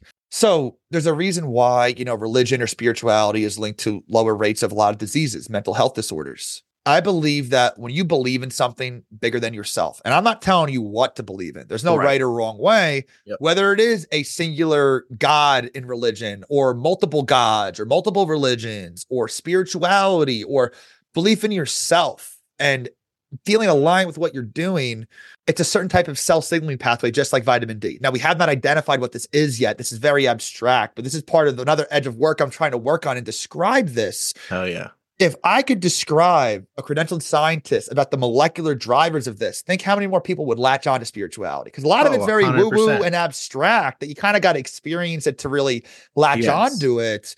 But I believe that, like I remember when I was in, uh, I was raised uh, Episcopal. Um, I remember when I was in Sunday school, little kid, um, you know, they would start singing and praying. And I would feel like a nice little like buzz. I'd feel like good, like while they're doing it. one hundred percent. And like, I remember I started going to some like business networking mastermind things and hearing some really good motivational speakers, not the cheesy kind, the good, authentic kind. And like, I felt that same feeling. I felt aligned. Like I can do this new business I just jumped into. Yeah. And like Speaking that to, to me is the it signaling. Mm-hmm. And I believe it signaling is the cure for trauma. Mm. Because if you think about this, a mutation that lowers how well that H T two A receptor works. If that's linked to P T S D, no wonder why stimulating it with psychedelics can help undo trauma. Now, I'm not saying it. We all know it's not, not the magic bullet cure. A lot of integration and other things are involved. But you see what I'm getting at here. It's like that it signaling gets severed in society nowadays. Yeah, there's something there with those. It's down. It, it's downgraded. So you don't have that. Like, this is my life, the victim mindset, the scarcity yep. mindset. Your cells are all listening. And that's why, you know, you can have psychedelic experiences or you could have mystical psychedelic experiences, you know, and hey, I'm not saying there's anything wrong with eating some mushrooms with your buddies in the woods and just giggling. You know, I'm not saying there's anything wrong yeah. with that, but that can help, I think, with minor issues, with brain chemical issues, but you got to go into the depths of hell, into the subconscious and reach down for that trauma and, yes. and, and break that down. That's, and to me, that's where I think the ma- the controlled macro doses in uh, professional settings with proper integration, that's where you, I think, people ask, do you need the trip? They're making pharmaceutical versions of psychedelics without the trip. Yeah. I think for deep-seated trauma, you absolutely need that true altered state of consciousness yeah. to pull these things out of the subconscious. Yeah, so as I was saying, that it's signaling. I think that part of manifestation, part of it's internal. You have the it signaling. Your cells are making more neurotransmitters. They're lowering inflammation. Part of manifestation is you being able to do higher volumes of higher quality work towards your goal because you're aligned, because you have it signaling.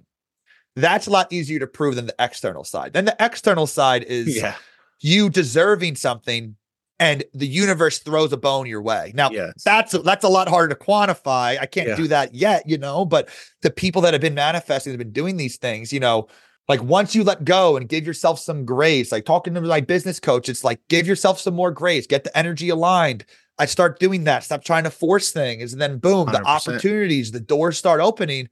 Why does that happen to so many people? So I believe that there's the twofold of it. There's the external. I don't know how to quantify that. You know, how is the universe just knowing good things happen to good people? And then on the flip side, you know, why do bad things happen to people? You know, why is, and that goes into the whole karma side of things, you know, people yep. that get caught in freak accidents and stuff. And I'm not going to sit here and tell you, you get caught in a freak act, freak accident, you deserved it. I'm not saying that by any stretch of the imagination. I'm just saying on the flip side of things, the opposite side of that is like bad karma or bad things, bad horrific accidents happening to people. If there's a reason why good things are happening, there should be a reason why bad things are happening. But you see what I'm saying? I think manifestation is twofold. Yep. And at least you can definitely control the it signaling and practicing these things. But again, in order to get it signaling, you better make sure that you're in a pretty good level of health. You better make sure you don't have four M T H F R mutations that aren't being fixed. You better make sure that you have optimal neurotrophin function, B D N F, all these things, limiting your stress. So it's easier said than done, but you know, I thought you would love that kind of the internal versus external oh, yeah. side of manifestation on the cellular level.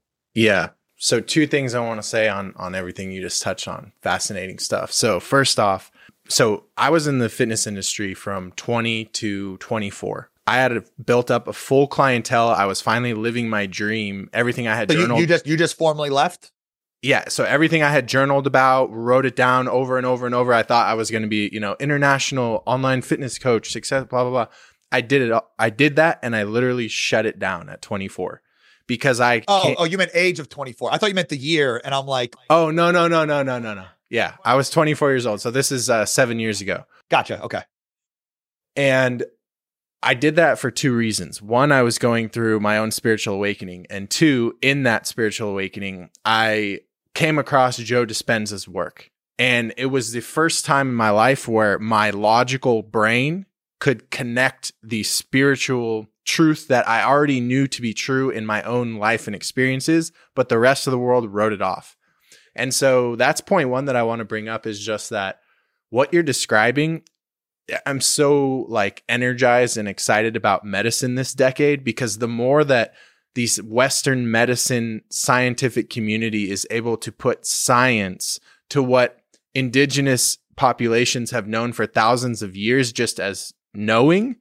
But we live in a world where, where's the study? Show me the meta-analysis. And it's like, science lags. The evidence base. We could touch on that too. Yeah, later. The whole so evidence base. It, it gets into yeah. the funding also. Like they wouldn't fund it. Think about who funds it, and, and so there's a whole rabbit hole there. But science lags, and so we're finally seeing like MAPS research and P T S D psychedelic research and M D M A research and all this. And it's going to be fascinating when we're starting to get more into the, you know, the next level of Joe Dispenza and Bruce Lipton's work, where it's like really peeling back the layers. And you have someone like Joe Dispenza who's doing thousands and thousands and thousands of people per year in terms of his own anecdotal research and such, right? Which has been cool. Uh, but seeing it more on the genetic side and you talking about the manifestation stuff is is really fascinating. So that's piece one. The second thing I want to say is what you touched on about kind of peeking behind the veil in these psychedelic experiences. So my audience is, this is probably going to be, this whole conversation right now, the last things that we were talking about is, is probably going to be their favorite part. So for those of us who have had, you know, psychedelic experiences and everything, you brought up this notion of, are you hallucinating or are you not? And that's like one of the coolest things to entertain, because people who haven't done them look at people who have had these mystical life-changing experiences and they're never the same after that. They look at that as like, oh, well, they've just kind of, they're just believing in this thing that didn't actually happen. And so it shifted their behavior. But you have people like you and me and even like Rogan and stuff like, yo, the things that you're experiencing, like if you were to have an experiential encounter, you would not say that. There's something there beyond the intellect.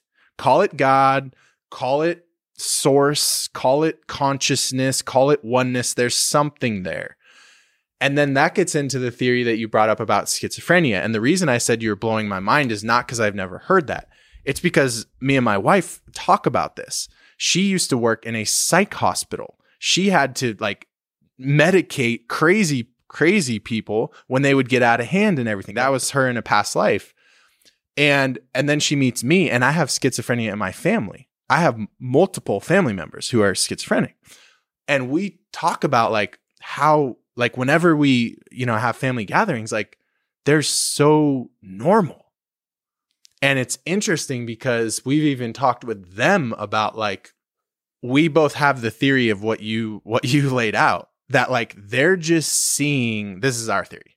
They're just seeing, so if there's a normal spectrum of human consciousness that we can normally see, hear, and perceive. Like the light spectrum. I, that's, that's a great exactly way of putting it. What yeah. I was going to say. So there's a, there's a range of sound we can't hear, and there's a range of light we can't see. Why is it so far-fetched, if you understand everything is energy, to think about people who are schizophrenic as they just have an expanded range and they're tapping into things the rest of us can't perceive. And because of that, they're kind of tormented and they're talking about things. Oh, there's someone in the room. And it's like, we're so almost like egoic or like egocentric about like superiority complex. Yeah, yeah, yeah. Like who's to say that that's not a gift, but society doesn't know what to do with that yet. But when you look at the most prolific creators of all time, like you want to talk about Kanye, where every other, you know, quarter he's in and out of a halfway house or he's doing something on the internet and people are saying, whoa, he's cancel him. He's gone too far. And it's like, you want the art. You want the genius. You want, you want the fashion, you. But you don't want what comes with that, right? Or you look at people like Da Vinci or some of these people and it's like when you study their autobiographies, they were tormented. Yep. But that was their genius. And I feel like psychedelics is an opportunity for us to expand. This is my this is my working theory anecdotally after a, a decade of testing, a, d- a decade and a half of experimenting.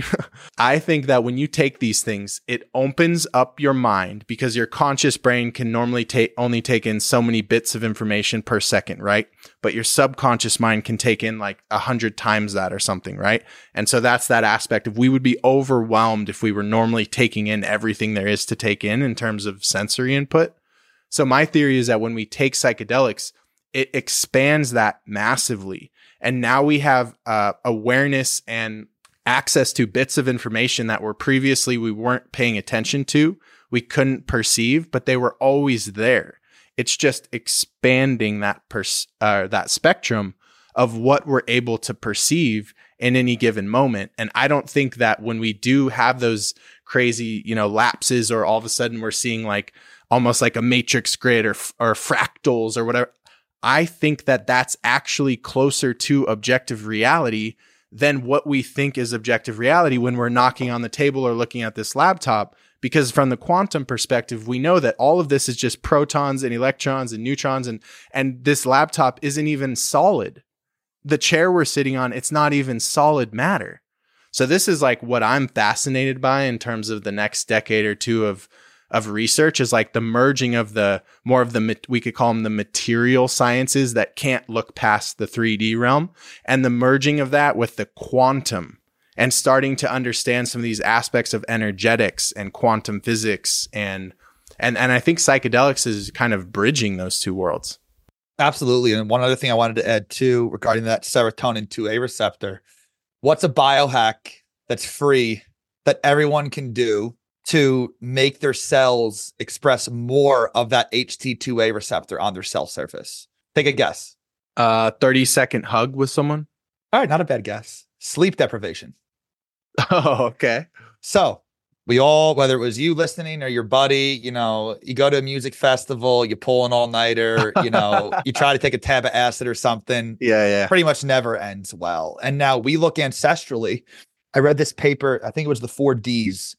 It was drugs, dancing, drums, deprivation. Mm. All these ancestral populations, ancient populations that would interface with their gods, you know, the rain gods, all the Aztecs, yeah, Mayan, yeah, you yeah. name it. We know that there's a history of psychedelic usage all throughout human history. Now, they would purposely sleep deprive themselves to make themselves hypersensitive to these medicines, to these substances. Wow. They would dance with drums, you know, yeah, dancing, they were, they you know, were stacking. They, they, they would do all, they would stack all these modalities to pierce the veil that much easier. Wow. And I could tell you some of my deepest experiences would usually happen, you know, after a long whiles of being awake. Oh yeah. So, you know, and, you know, my friends and I joke, you know, like, Like, you know, you feel the presence of someone next to your shoulder, you know, when I'm sleep deprived under the influence, and I'm like, I look and no one's there, but I swear I feel somebody there. So how close is that to the person someone with schizophrenia actually sees? one hundred percent. Like you feel, you feel that presence so much. It feels, you swear, and I'll, I'll, I'll be, I'll be looking forward, or I'll be like, I'll be DJing, I'll, whatever. I'll just be like doing my thing. And I'm like, I know no one's there. No one's there. And I look, I'm like, fuck, no one's there. But like, I know, I feel the presence of these things. A lot of my experiences have been sensing the presence of things. Like yeah. I haven't had too many where I see visibly, you know, the council of deities or gods. I just know yeah. the presence is there. I feel that aura. Um, so I just wanted to add that aspect of the sleep deprivation, um, you know, really, really interesting, because a lot of ne- you, and again, too, that's usually why you go to a three day music festival. Usually day three, the wheels can fall off the bus because everyone's sleep deprived, you know, their bodies are tired, this and that. Yeah. And that's what could turn the beautiful acid trips of, sc- of sunshine and rainbows into, you look yeah, like you're, yeah, yeah. you're with a bunch of demon people all around you. You know what I mean? Like, and then you're it's in like the underworld. You're in the underworld. What the hell is going on? So, uh, yeah, the, that I'll send you that study, the four Ds. It's, It's not a super dense type study, but it explains yeah. so much, because I I came from the the raving scene. You know what I mean? Like I, I raving has, de- has benefited my life in so many ways. I believe. Well, we know dancing is neurogenic. Yeah, music is neurogenic, and actually, and the strobe feeling lights, of connection and oneness, the, con- and all the that. community. Yeah, the and actually they did a study. Strobe lights at certain frequencies are actually neurogenic. Mm. So. Then you throw in the substances that are neurogenic. So like, yeah, yeah. and of course, this is assuming you're not cooking your brain in a one hundred twenty degree warehouse. You know, I've always right. taken care of my body, supplement stacks, antioxidants, you know, yeah. watching body temperature, all these things. I'm not saying you just go rip a bunch of E-pills at E D C and like be enlightened when you come back. You know what I mean? Yeah, but yeah, like yeah. these same tools that are used in those settings and abusing those settings sometimes are the same things that having breakthrough um, recognition for actual legitimate medical usage for mental disorders, psychiatric disorders. Yeah. So it's all under, you know, the same umbrella here. You know, there's a way to utilize these things properly. And, you know, people do just need to be careful as well. I'm also very vocal about, you know, I think M D M A and ketamine are two substances I think every human being should try. I'm not saying all you guys will get some off the street and do it. All you guys listening now, don't jump and do that. But what I'm saying is, what I mean by that is They're euphoric and calming to the nervous system. Ketamine is a very powerful anxiolytic. Um, oh, yeah. Now, if you do a lot of it, you could literally travel the multi. I'm not saying go that deep, but versus You'll be the chilling in your couch for a while. Yeah, exactly. And, you know, the classical psychedelics, I don't think every human being should do those because, again, they yeah, can no. provoke underlying psychiatric disorders. However, I do wonder if every human being, if someone that was prone to schizophrenia or psychiatric disorders, if they did psychedelics in a controlled setting with professionals that could guide them through it, I don't think it's the trip itself that initiates this. I think it's the uncontrolled trip. The wheels fall off the bus. They're with their buddy as a trip sitter that has no idea how to handle the situation. And then they just like, you don't know how to properly manage that person. So I do think if there were professionals there to help guide them, I do think it could be safe for everybody. But let's be real. The vast majority of people are not doing these things in controlled settings because they're still freaking illegal. You know what yeah. I mean? Are you familiar with Carl Jung? Yes. Not okay. deeply, but yes. So I haven't I'm, read his I'm, stuff, I'm yeah. a big, big fan of his work and just the whole, you know, he kind of popularized shadow work and this notion of our unconscious. And if we don't make our unconscious conscious, it will run our lives and we will yeah. call it fate. And so, you know, this, I have a working theory in, in what bad trips are, right? You'll have this person who's should not be doing, let's say, a macro dose. And they're like, oh, I'm going to do a macro dose. And they're coming about it from a place of ego and they, they don't have reverence for the plant. And they're, they're totally, uh, their self-image is uh, inflated in a way that it should be humble actually going into the experience. And so they get totally checked and they have this horrible experience where they witness themselves die and blah, blah, blah. And then they're like, I'm never doing it again. And they blame the plant, right? My working theory on bad trips is that we're experiencing in an in an experiential sense, we're experiencing our shadow and our psyche, the repressed aspects of our fears, maybe traumatic experiences playing out in a visual, exaggerated sense, or even if you want to go real deeper into the rabbit hole, even the sh- uh, collective consciousness's shadow. Maybe it's nothing you've experienced, but in your lineage, you're witnessing this thing happen. You're like, that was absolutely horrific. What the hell does that mean? And you struggle to make meaning of it. But in reality, it could have been your great, great, great grandfather who, you know, killed someone or whatever it may be. And you're having that experience. And so we can't wrap our heads around this. But my working theory is that there is no such thing as a bad trip. You're meeting parts of yourself. And if you're not willing to actually meet yourself, and when I say meet yourself, I don't mean the image of yourself that you've crafted up to protect yourself in the world. I mean the shit you would not, you would rather die than have people know this about you. That shit. If you're not ready to meet yourself, then you probably shouldn't be dabbling with psychedelics in any semblance of a higher dose. That's I, that is, could not agree more. And like that. Absolutely spot on. And yeah, I like to summarize it as, in my own words, which is pretty much the same exact messaging, is you're going to, dedu- to d- deduct or distill down what the medicine is trying to show you as a hallucination. You're, you're just refusing to acknowledge and accept what it's trying to show you. And exactly, absolutely spot on. Yeah, I mean, I've experienced people in my immediate vicinity on these substances. I've experienced traumatic things that have happened to them. Yeah. Their past. So I don't even think it's just tied to the bloodline. You know, I, of course, you know, there's the collective consciousness that we're all one, you know what I mean? And again, you could get these wires crossed. It could be trying to show you something and put you in someone else's shoes with these things. And when you just mm-hmm. deduct it to, this is a trip, this is hallucination. And usually the second someone says, how much longer? Usually wheels are halfway off the bus at that. Yeah. Point. It's all over if you're saying how much longer. Yep. Yep.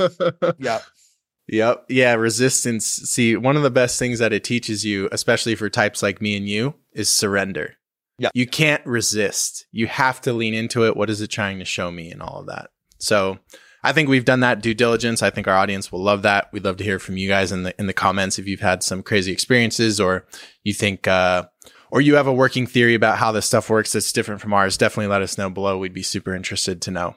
What's going on, guys? We just wanted to take a really quick break from the show to thank you guys for all of the continued support and let you know that we are really prioritizing growing this podcast in both audio and video format. And on that note, we are wanting to connect with you guys on YouTube. So if you have been following along to our podcast on whatever audio streaming service that may be, we want to make sure that we're also connected on YouTube, as we are putting out exclusive video only content on YouTube. And we're also going to be doing some giveaways in the near future. So we want to make sure we're connected on there for those of you who would like to be. And you can find us at youtube.com slash J Griff Official, all one word, no special characters. All right, thank you guys so much for the continued support. We could not do this without you. Now let's get back to the show. So I want a hard pivot now and uh, make sure we get into a few other topics before we kind of wrap up. So you've done a Questioning Conventional Medicine series on I G that's done really, really well. Wonder why.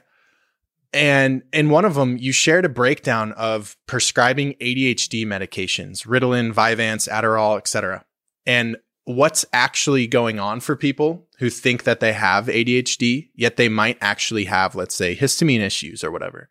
Can you kind of encapsulate what you broke down in that video, if you recall, both the side of like, what are the A D H D medications? What are the underlying mechanisms of, of what they're actually doing? And why are they often causing more harm than good, given the root issue of what is actually happening that they think is A D H D? Yeah, absolutely. So I'm going to start with another facet. I think it's huge for A D H D. So I feel like there's two types. That is what I would call the biochemical side of things. So I'll touch on that in a second, but I think a big factor for A D H D is also societal standards. A D H D is a lot more prevalent in young boys than young girls. And I think a big part of that, the biochemical side, yes, can make people more at risk, less likely to focus, more hyperactive. I'll touch on that in a second. But young boys, five-year-old boys, are not meant to sit in a desk. We're we're living well outside of what we evolved to have to do. The young children, they could be, you know, the young boys ancestrally, they could be following their fathers and dads out on hunts, and they they may not go all the way, but they could go like hide behind a rock or something. Be like, all right, guys, we see a You know, a saber-toothed tiger. We're gonna go. They're not gonna bring the five-year-old with them to kill the animal. Yeah, yeah. You know, they could get hurt, but get them, you know, they're, they're learning by experiencing. They're learning by doing. They're learning by trying and failing and scraping their knee and this and that. They're not supposed to be. We're not supposed to be sitting in desks that long. Mm. So I think that's something definitely worth addressing. I work with most of my. I work with people of all ages. Like I've had one-year-old clients before that have wow. mysterious things going on, all different ages. Most of the children I work with, it's A D H D most of the time. Um, and I like to tell parents that up front, that a part of this is societal, that we need medication in order to sit still and focus. Now you have the biochemical side. And they used to actually have A D D and A D H D as two separate diagnoses. And now they kind of merge them together, which is something I personally don't really agree with per se. You know, A D D is more so you're missing the H. You're missing the hyperactive. So that can be more like the, you know, just can't pay attention to anything, just kind of like low dopamine, low focusing overall. Then you have A D H D, which I'm realizing I definitely have. I was never formally diagnosed with it. Um, that is, I have so many freaking ideas brimming out of my mind at all times. I will hyperfixate and become the best ever at something in a very short period of time. But the problem is I have so many ideas. It's shiny object syndrome.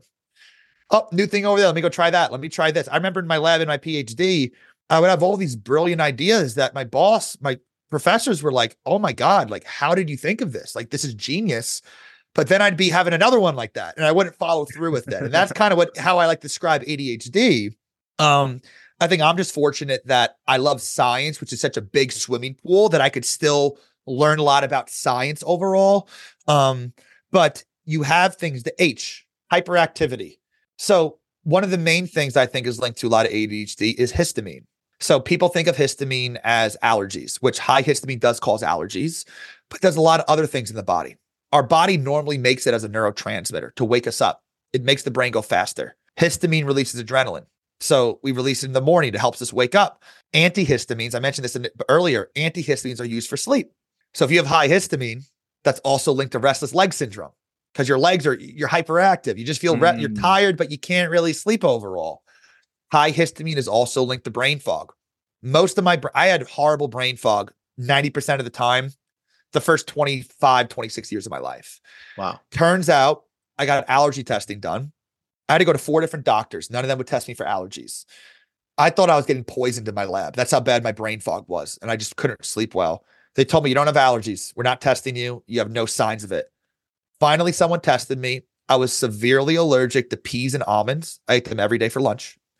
And I was severely allergic to mice. I worked with them almost every day for six years in my PhD. Oh, I was like a big fuck you to these other doctors yeah, that yeah, wouldn't yeah. test me. And I'm I'm a PhD student. I'm not like a regular. I'm yeah, not a right. You're not regular. So I, I already knew, and I'm connecting the dots. That was a big turning point for me. I got rid of those foods. I changed up my project, and I was like a totally new person. Wow. How many people are put on anxiety? They wanted to put me on anxiety meds, anxiety, depression, the higher histamine in your brain. I mentioned that low, high vitamin D epigenetically upregulates serotonin and dopamine genes. High histamine epigenetically downregulates them. So you see what I'm saying Damn. here? Someone's lo- and ironically, the lower your vitamin D, the higher your histamine levels. Hmm. So if you have low vitamin D and high histamine, you're going to have low neurotransmitter production. So it's linked to anxiety, depression, all these types of things. Um, now, a lot of my brain fog, it was linked to the histamine. It still is today. I got to watch what histamine foods I eat. I genetically break down histamine very slow. I think you did as well. It's very, very well, common. Yeah. Um, so if I have a little bit of raised histamine, like if I have very high histamine in my body, I get really bad brain fog. I'll get headaches. I never, ever get headaches unless it's that. If I have histamine slightly elevated, my brain will be a little more excitable. You know, it'll be a little quicker. And then I noticed that's when like my thought, my, my mind can't keep up with my thoughts. Mm. And that they've actually done studies. So the A D H D medication, the Vyvanse, the Adderall, the Ritalin, these bind histamine receptors. So they signal to histamine in the body. Modafinil does as well. Have you ever tried modafinil before? I have a shitload in my pantry, but I'm afraid to even try it because I'm sensitive to stimulants. But I had a client send me like a shitload. Yeah. So modafinil, it's actually narcolepsy medication. Yeah. It's like to not, not falling asleep or whatever. Yeah. It's kind of like a watered down version of Adderall. But I remember I took that on and off during my PhD years ago. I would get weird brain fog and itchy eye, like a weird eye sensation. Found out a couple of years ago after I took this, it raises histamine. So you All see right. how I'm connecting see, the my dots here. On point. I didn't yeah. Take it. So um, where was I going with this? So these medications, they've done studies.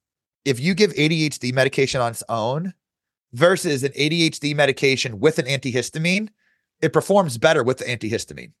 Because basically mm. the whole model is you can't focus. It's a lack of dopamine and adrenaline. That's mm. all that these things do. They release dopamine and adrenaline. Yeah.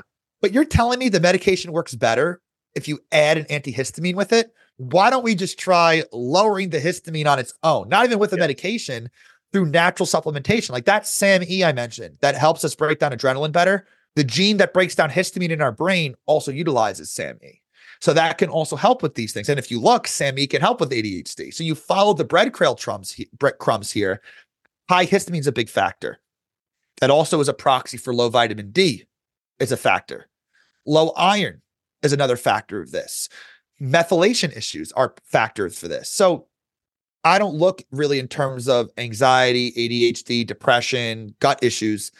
I look at the pathway sides of things. Yeah. Again, if I'm used to seeing maybe eight vitamin D mutations in that pathway and you show up with twenty, I'm like, oh boy, vitamin D is more of a factor for you than somebody else. So that's why my approach is utilize, and I'm not, cons- again, the genes aren't everything, but it's hardwired. Do you have an issue absorbing iron, storing iron? What do you know? Oh, yeah, I've had iron issues my whole life. Or I look at blood work. They have borderline low iron issues. And I think as all of us listening know, the normal ranges for blood work are way too wide.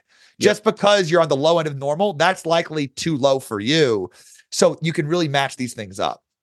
So again, personalizing these treatments, you know, if somebody has mutations and how they break down that gene, the H N M T gene, that's what breaks down histamine in your brain. If they have a mutation in that, A, we want to eat less histamine.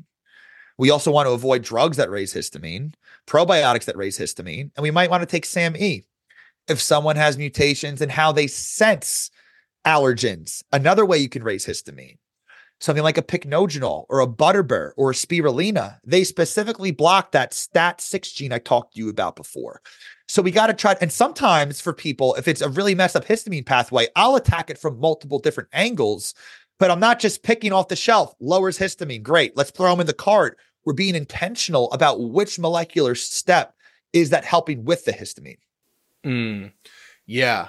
So I want to kind of repeat back what I took away from it and make sure we're on the same page here for my audience. So my understanding is that, like, I'll use myself as an example. So most of us who can probably relate to what you were describing as like A D H D and stuff, right? Especially, you know, like, no wonder we're both entrepreneurs and stuff. Like, imagine yeah. trying to sit in a cubicle, right? And just do the same thing over and over. It's like, I'd rather not live. Yeah. So a lot of my audience is going to relate to that, right? We've all chose to, we live an unorthodox life. We're not following the straight and narrow path and all of that. And so a lot of us have been kind of black sheeps our whole lives and been told that we're just like, oh, we, we didn't fit into school. We didn't get good grades. We didn't, you know, we don't have the good job and all that, which I consider a good thing now, but a lot of, a lot of people can, you know, really get messed up in their younger years because they never fit in. Oh, you're were, so sensitive. You're so this, you're yeah, so that. So, yep. You know, they were never told or validated that they were worthy or whatever. So, so with this A D H D thing, what I'm understanding is that there's an underlying assumption a lot of us are making of, okay, my brain is like, has trouble focusing. So I need to take something to raise everything to help it focus faster.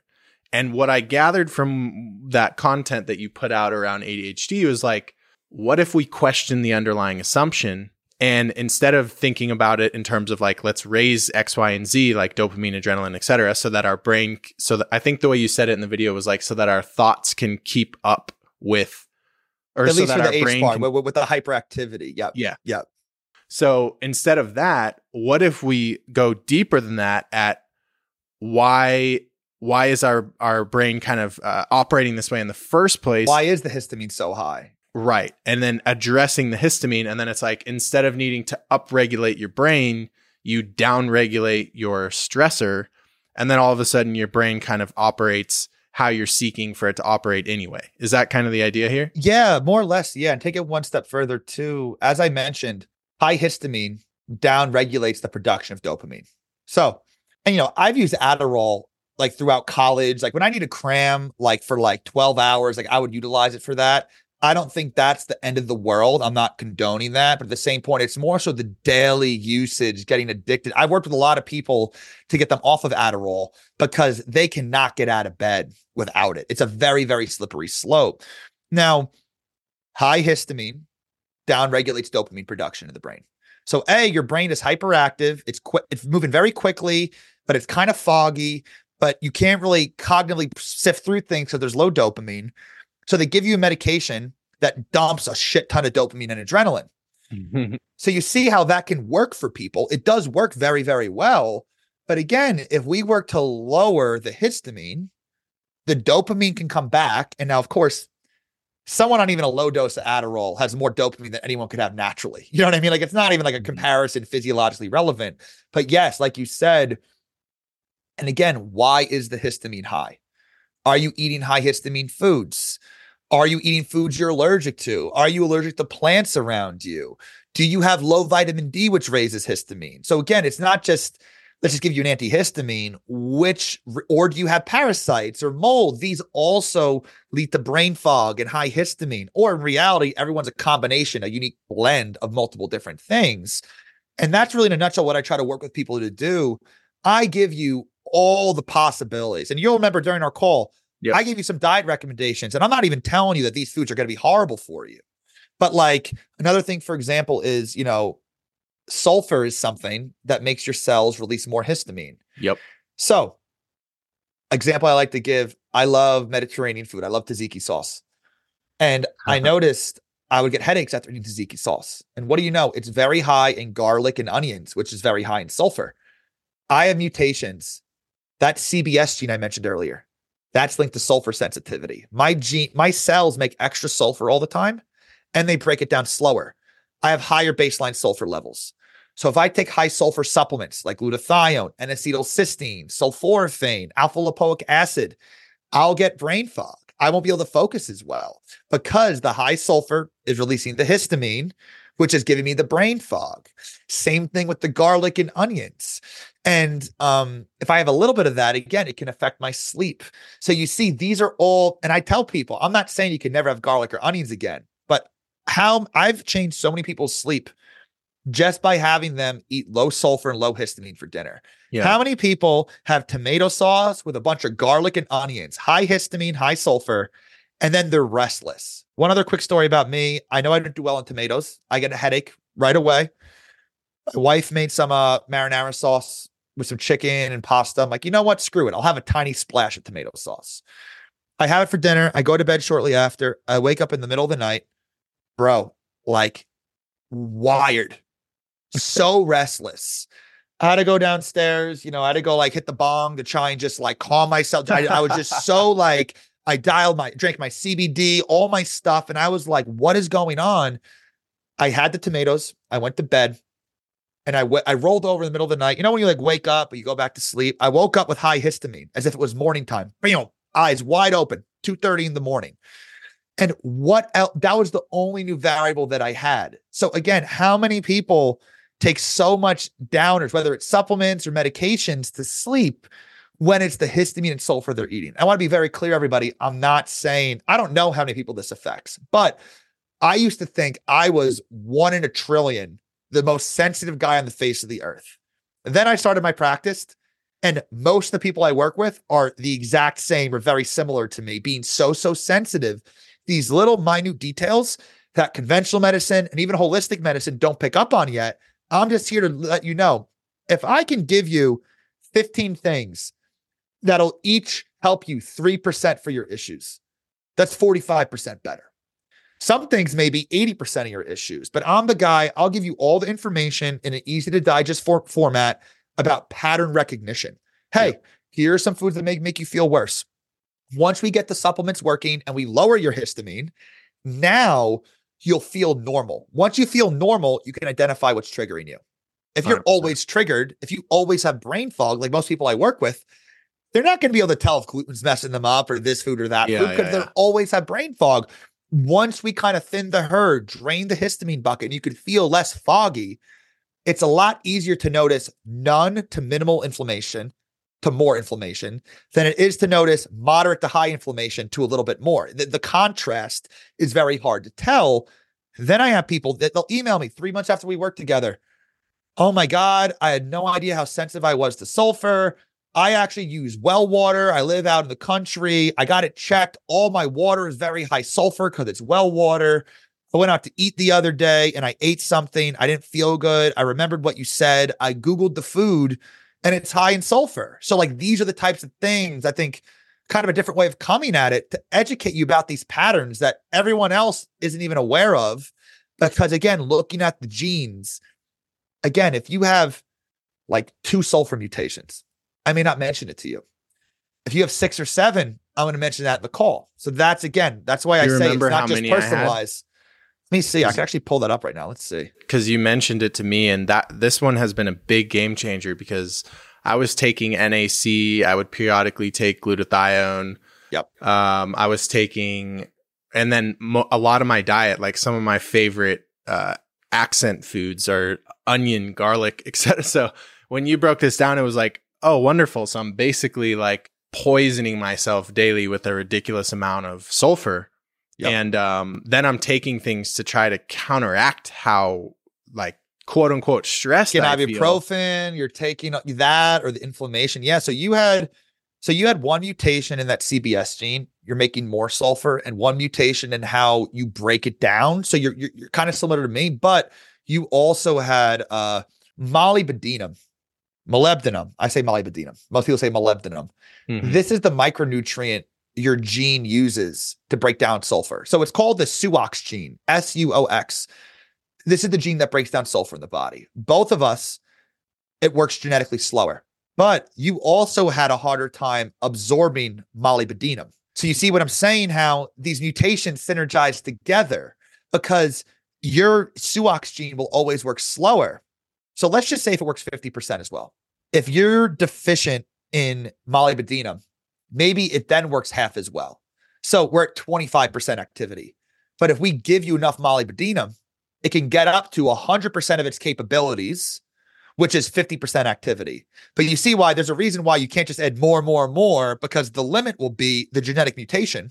Mm. But this is why looking at mutations for different cofactors you need are so important as well. You know, I mentioned to you that the C O M T and that H N M T gene, that histamine gene, they both use SAMe to function.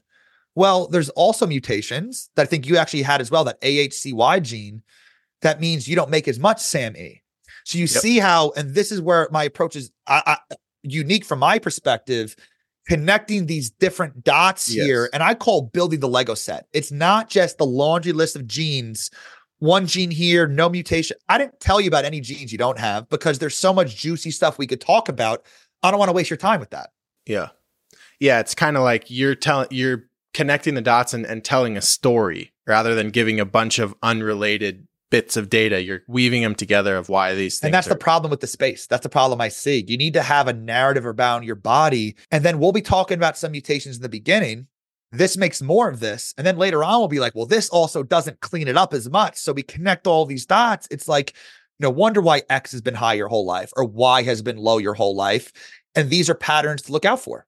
one hundred percent. And that's why, you know, this was a this was that next layer for me of like, I'm already doing all these amazing things, but here's some areas like really my my biggest takeaway from working with you was how much I needed to subtract. Yeah. It wasn't the typical story of undernourished, not doing X Y Z. It was like doing too much, subtract these things. And it's been a game changer with just some swaps. Like I think I was taking about forty things, like I said, coming to you.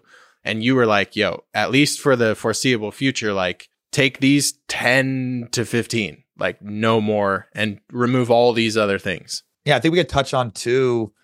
I'm trying to remember. I think we should touch on two, a lot of supplements that, so that C O M T gene. The adrenaline makes, stuff? Yeah, so that C O M T gene. So ours, actually, let me double check. I you could name a bunch if you want. Yes, yeah, so, so let me see. So you had, no, so you had the one mutation there. Your M A O was also slow. But long story short, we both break down adrenaline slower than usual. Now, a lot of supplements out there, guys, will block these genes and raise adrenaline in the body. Now, here's the catch. He's going to name some that he was taking that did this. And again, what I do is I say, hey, these are not toxic for your body. I mean, he bought them because they do a lot of good things in the body, but it's all about the pros versus cons. Yeah. And for each person, the pros and cons are different intensities or different strengths that can make it a net negative for you. So what, what were some of the ones that you were taking? Yeah. So first off, Rhodiola rosea has been a staple in my life for years. It's been my favorite adaptogenic, nootropic, et cetera. That was a big one. Then we have things that were totally like, what? Like berberine, which is an excellent glucose disposal agent, uh, lowers uh, blood sugar and, and all that stuff, heart health, et cetera. And then you have things like uh, astragalus, which are incredible for kidney health, detox, lymphatic function. One of my favorite kind of detoxers, detox supports. Um, and then uh, methylene blue, another absolute. I mean, you could have a whole rap sheet of the benefits. And I've never once seen anyone mention, and I've out of the different nootropics, methylene blue is one that I know a lot about. And never once come across anything about it boosting adrenaline. And so you have this aspect of, and once again, I'm the type of person where I'm not taking one thing. I'm taking a stack. And so I might wake up and in my day, I'm starting off with, you know, maybe bacopa, saffron, lion's mane, methylene blue, and rhodiola. That might be my cognitive stack for the day. Because once again, I don't take caffeine. I'm running three businesses. I have a team of eleven people. I work out. I'm in a relationship. You know what I mean? So high performing individual that allows me to go all day.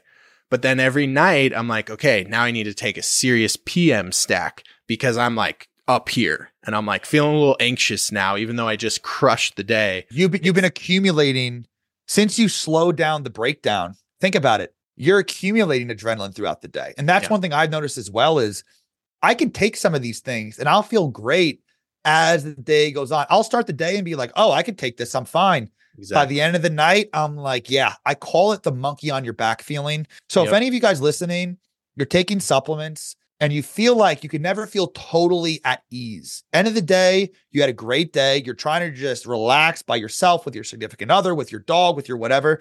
You feel like there's like a monkey on your back. There's just some like ick in your body. It's very, very likely you're taking... There's dozens. I mean, I've identified dozens and dozens of herbs, commonly used supplements that are promoted all over Instagram, all over the place.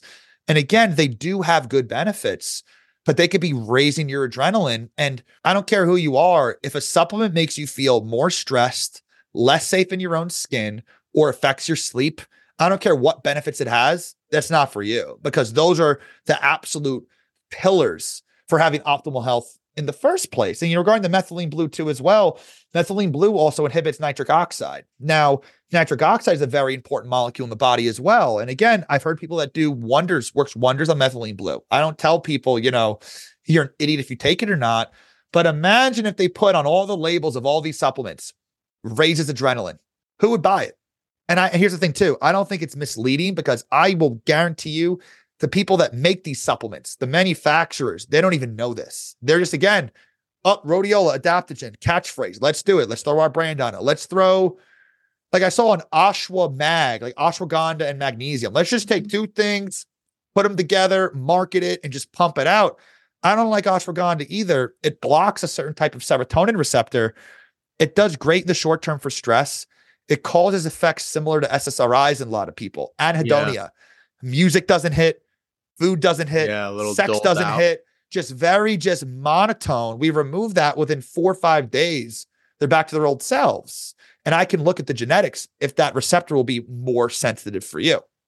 Yeah. And I used to, that was another one. So I took rhodiola and ashwagandha as a stack for years. And those, that was my favorite duo.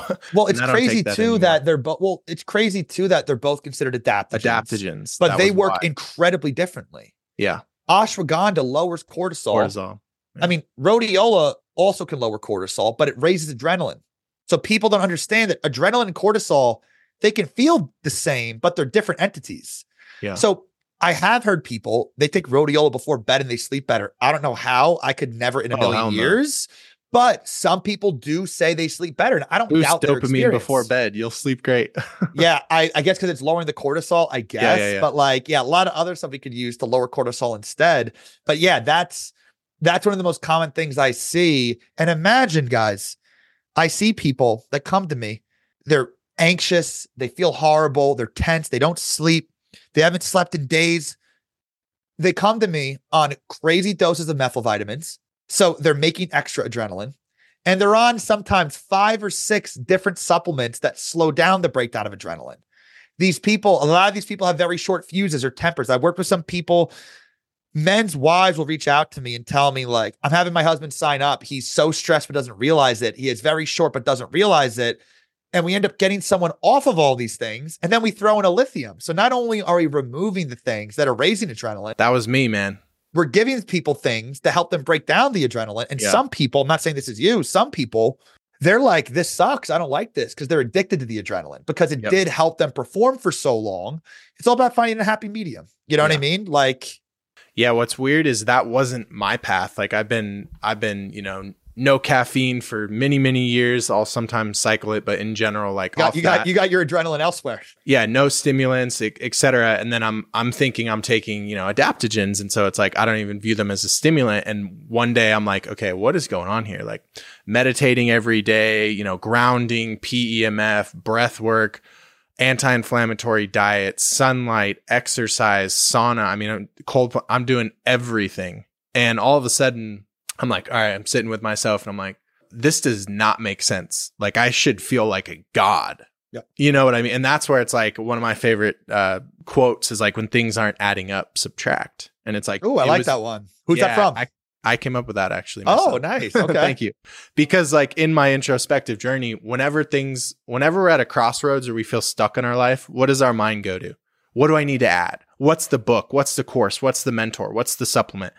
But often, if you really sit with yourself, it's always a doing less, because being is where we heal. Doing isn't really where we heal. So it, this was just another situation where you reminded me of like, yo, things had just built up over time. And it was like, No, it wasn't some crazy thing where I needed to go into the jungle and do ayahuasca for three days. It was like I was taking six things that were flooring my adrenaline and I wasn't feeling like myself. And all of a sudden we remove them and it's like, oh.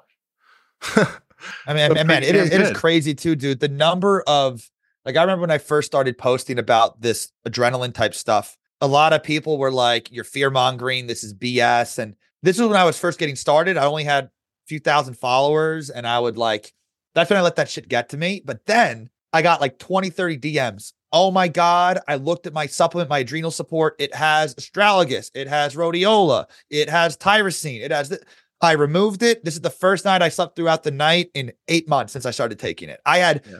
dozens of, of comments and people reaching out. It really does matter for a lot of people. And also I think people with less inflammation notice this more. Because yes. again, you can really notice these subtle shifts and things. But again, who would have thought that their adrenal supplement that's supposed to heal them, Literally. that their naturopath put them on, is making them feel like their skin's crawling? Yep. Yeah, I think you need to double down on this, because I'm telling you, yep. like, especially with, you know, this day and age, like, most people are, you know, doing the multiple cups of coffee. They're also starting to, especially as health is trendy the last five to ten years, you know, it's, it's trendy to drink this proprietary drink that's now a nootropic, or to take this Limitless thing that's a whole proprietary thing. And you don't really understand nootropics. So you're taking a stack of them, but you don't realize that. And then you're having your coffee or two throughout the day, and you're sitting in front of blue light all day, and you don't ground and you don't meditate. And it's like, I think it would be very, you know, I I just think it's important. I've oh, seen, yeah. I've seen the shift, you know, just in a matter of two months or so. So I want to segue from this, because it's connected into, that was one of the biggest shifts, was removing these things for me. The second biggest shift was lithium, which we have touched on a bit, but I would like to to go a little bit deeper so my audience can understand. So can you explain why you recommended lithium for me specifically, and then walk us through what lithium's doing on a cellular level, uh, maybe in terms of like methylation, and like what is happening that allows me to feel so relaxed? And I want to yeah. say one thing real quick before we start. So when you had me get it, you had me buy a one milligram and five milligram. And you basically told me everyone's different. Uh, start with the, you know, lowest minimum dose. So Uh, start with one, and then eventually over time, you know, if you're if you're having a more stressful day or stressful week, or a- as you build up over time, you could eventually get to five. And so I was thinking like, okay, like I'm an all or nothing guy, right? So I'm like, okay, one milligram. So I, I take one milligram at, it was like three p.m. I, I'm not a nine to fiver. I don't work like grind hard all night. Like I, I have my productive work block, and I'm usually winding down at two or three. So it's like three o'clock, sun's still out, you know, enjoying a nice view on our balcony. And um, I take the lithium. Within a minute, I felt like I was slapped by like a psychedelic. I, I mean, the the I'm like feeling, I'm hearing birds chirping. I'm feeling the ground. I'm feeling present, like at a level where I'm like, what the fuck? And I'm like, babe, I don't think this is placebo, but I'm kind of tripping right now. Like, I don't think I could drive right now. Whoa. Yeah, yeah. So that I didn't tell you this since. We yeah, were, yeah. So that was my first. Not, not the normal reaction, by the way, people. But yeah, I, that, was my, that, was my That's really re- interesting. That was my first reaction, and I was like, "Whoa! Thank God I didn't take the five." Yeah. And then, um, you know, it chilled out in like thirty minutes or or an hour, and then I was like, "This is fucking amazing!" Like it, it was, and I think what it was, this is at least how I picture it, is like I had just built up like so much pressure. And that was just like the valve. You, and so you were also, you were used to that adrenaline. That was your baseline. I should have been experiencing. Yeah. And so it just felt insanely euphoric and strong. But then like over time, I, I kept up with it, right? Once we figured out that the melatonin was the weird thing in my stack, then I, I tried it again, and it was like, oh, there was no weird feelings with that. Then I was like, okay, let's work up to two. Let's work up to three. Now sometimes I'll take five, but I usually am doing more like three-ish. Um, and, and it's amazing. So yeah, break down for us what is going on in my in my body, and and who is this usually helpful for? Yeah, the main mechanism I like this for is that the C O M T gene we talked about, and also the M A O gene, these are the only two ways your body breaks down adrenaline. Now, these are commonly mutated to work slow in a lot of people. Both of yours are slow, both of mine are slow. Go figure. We're go-getters, also more prone to anxiety, being too, not, it may not even necessarily be anxiety. It could just be being too dialed in a lot of the time too, too focused, where stuff around you that matters, it may be like, oh, whatever, you're just too dialed in. It helps speed these up. So I like to say, imagine if you could just suck out, I'm throwing out a number here, there's no studies on this exact number, but imagine if you could just suck out twenty-five percent of the adrenaline in your bloodstream, just the adrenaline, leave everything else and suck it out. That's more or less what it's doing. Um, now, it also um, binds certain serotonin receptors, so it can actually help uh, stimulate the serotonin signaling. Um, believe it or not, I'm pretty sure it can actually dampen that serotonin two A receptor as well. Because if you think about it, they've used lithium for not just bipolar depression, but schizophrenia as well. So anecdotally, I'm trying to think, the last trip I did, was I taking lithium or not? You know, I wonder if that could dampen, you see where I'm getting at here, if that could do, dampen yeah. that receptor. But the lithium, this is lithium orotate. Yep. Lithium bicarbonate is what they use for bipolar depression, crazy high doses. This is a newer form that gets the brain a lot better. They sell up to twenty milligram pills. I've seen people put on fifty, sixty milligrams by naturopaths, and I'm like, what the fuck are you doing? Why? And that just goes to show, like, my philosophy is, let's not mega dose any supplement. Let's do low, mo- low to moderate doses, usually on the lower end, across multiple pathways that you need the most support for, rather than mega dosing. Um, so it's speeding up the adrenaline breakdown. It's enhancing certain aspects of serotonin signaling. And it also can make your dopamine two receptor very commonly mutated. I think we both had that as well. It can make you sense certain types of dopamine better. Mm. So basically, we're dialing up serotonin and dopamine while lowering adrenaline. And that can really feel as good as it sounds. So I think those are the main mechanisms. Like, you're not going to feel a shift in methylation within an hour of taking it. You know what I mean? So that's more so the increased breakdown of the adrenaline. Um, as I mentioned, it also helps you bring uh, B twelve and folate inside of your cells. And they've done studies that taking lithium decreases vitamin B twelve levels on blood work. But what they said was, we believe it went down because more went into your cells. So lithium's also been shown to help with chronic fatigue. You get more B vitamins into the cells. You're making energy in the cells, not in your blood. Now, I'll share this as well. I actually had a client, uh, we had a follow-up call uh, actually right before this. Um, he took the lithium and woke up very anxious. So occasionally, I'd say maybe, I'd say less than ten percent of the time when I recommend this, probably even less. Um, because you know, guys, genes can tell us a lot. I always go by how my client feels first. So if we have a bunch of genes pointing towards a supplement, we try it, they don't feel good, we'll pivot. I always listen to my, my client's saying. Um, so he he didn't like that. He felt horrible, anxious, three days in a row taking one milligram. So as I mentioned, that serotonin two A receptor, he had a couple mutations there. So if this lithium is lowering signaling of that receptor, and his receptor already doesn't work as well, I had a new idea, hypothesis, that maybe that already isn't working as well. So we're blocking more of that serotonin signaling. So even though it's lowering his adrenaline, the serotonin system made him not feel good on it. So mm. what did I do? We're not doing the lithium. I had him get some of the cognizant, the cognance. Mm. So now, instead of blocking the activity, we're going to try stimulating that and see how that works. That's a really good, like, bird's eye view, kind of how I approach these yeah, things yeah, yeah. molecularly. We blocked it, didn't feel good. Let's try stimulating a little bit and see how he does. I have a feeling he's going to feel a lot better. He struggles a lot with uh, anxiety and intrusive thoughts. Um, it also can help lower the production of arachidonic acid. This is a pro-inflammatory omega six fatty acid. We normally need it in our body, but some people make higher amounts of it. The Mediterranean diet helps lower arachidonic acid, lower in omega sixes. So it, it lowers arachidonic acid in the brain. High arachidonic acid is linked to mood disorders. So there's mm-hmm. so many converging mechanisms here. It really, really flies under the radar. And if if you struggle with anxiety, I say try one milligram of lithium orotate. You know, you might make it be a little more anxious the next day, but it's relatively minor. A bottle's like ten bucks. Um, and now with lithium as well, it is a metal. You know, if people are taking any more than two or three milligrams per day, I'd recommend cycling it. And this is why I also work with people. Let's say you're taking five milligrams for a month or two, we should find you another good mood altering supplement. So when you're off of that, you go to this one and you could cycle these things back and forth. And I don't know if I told this to you, they've done studies. Lithium's naturally found in our drinking water. the higher the concentration of lithium in a population's drinking water, the lower the rates of anxiety, depression, violent crimes, and suicide. So we're all consuming lithium on a daily basis. It just depends how much. And I think mm-hmm. Japan has some of the highest rates of lithium in the drinking water.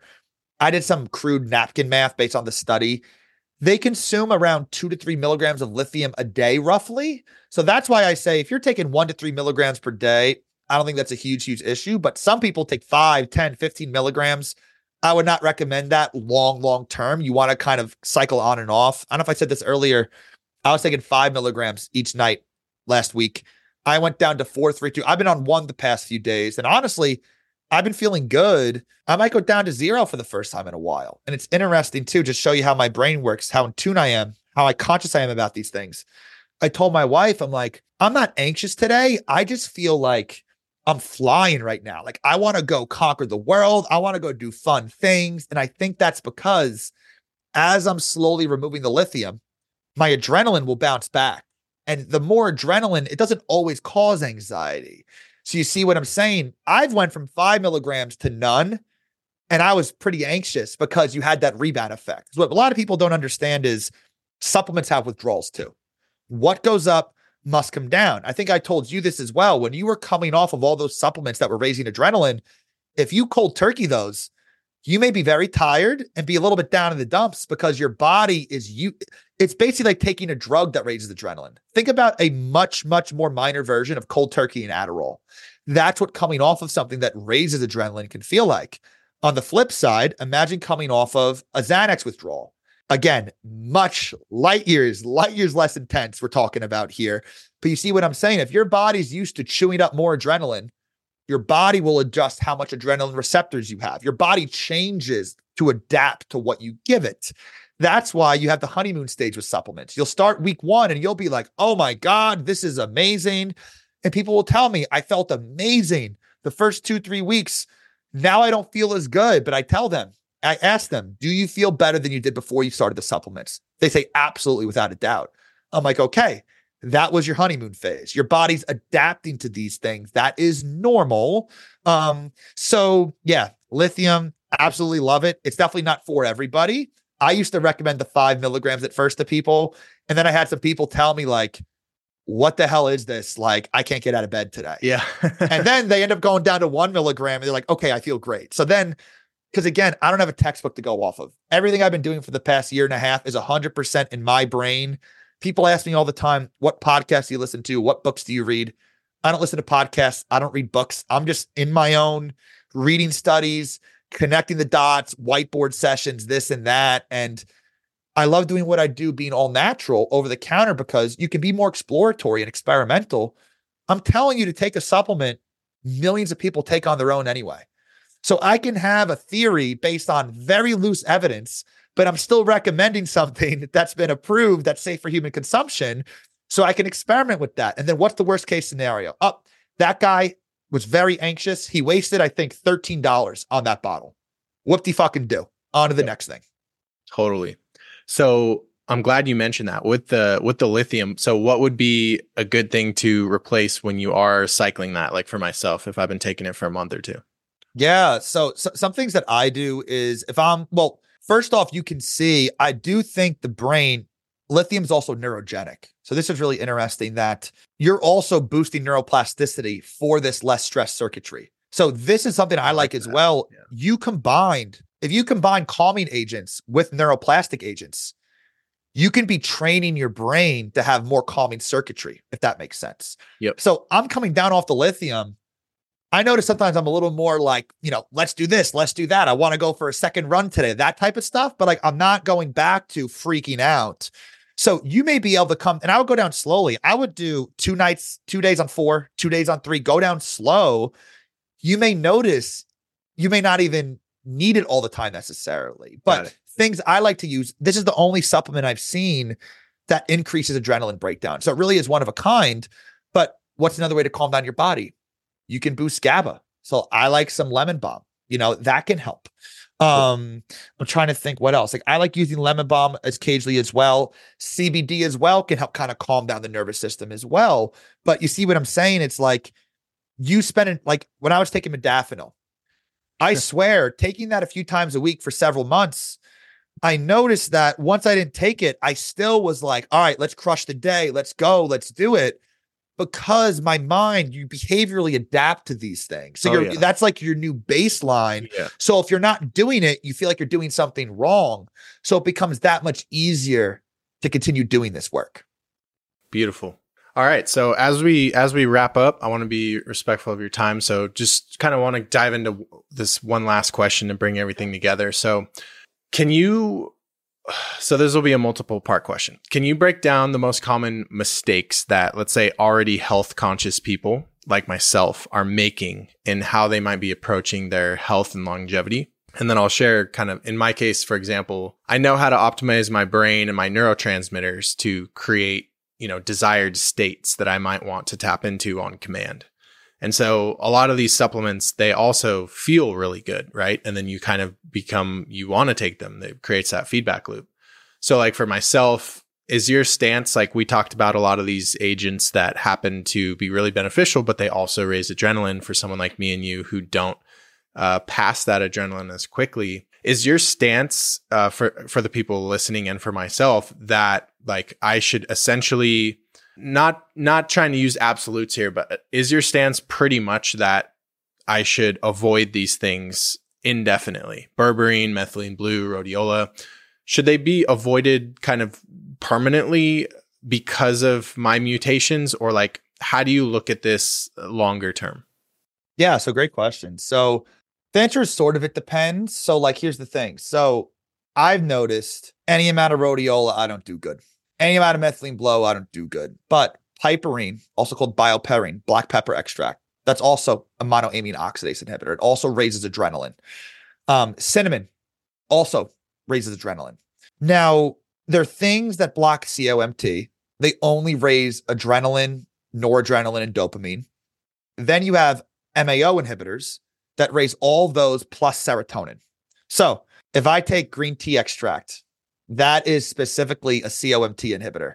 That is absolute nightmare zone for me. Because if you think about it, I'm not raising my serotonin along with it.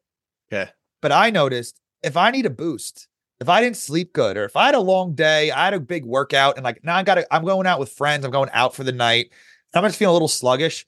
I will take a low dose of piperine knowing it's an M A O I. To boost up my neurotransmitters. Cause then I'm going to show up super like, you know, alert, just ready to have a good time and like use it.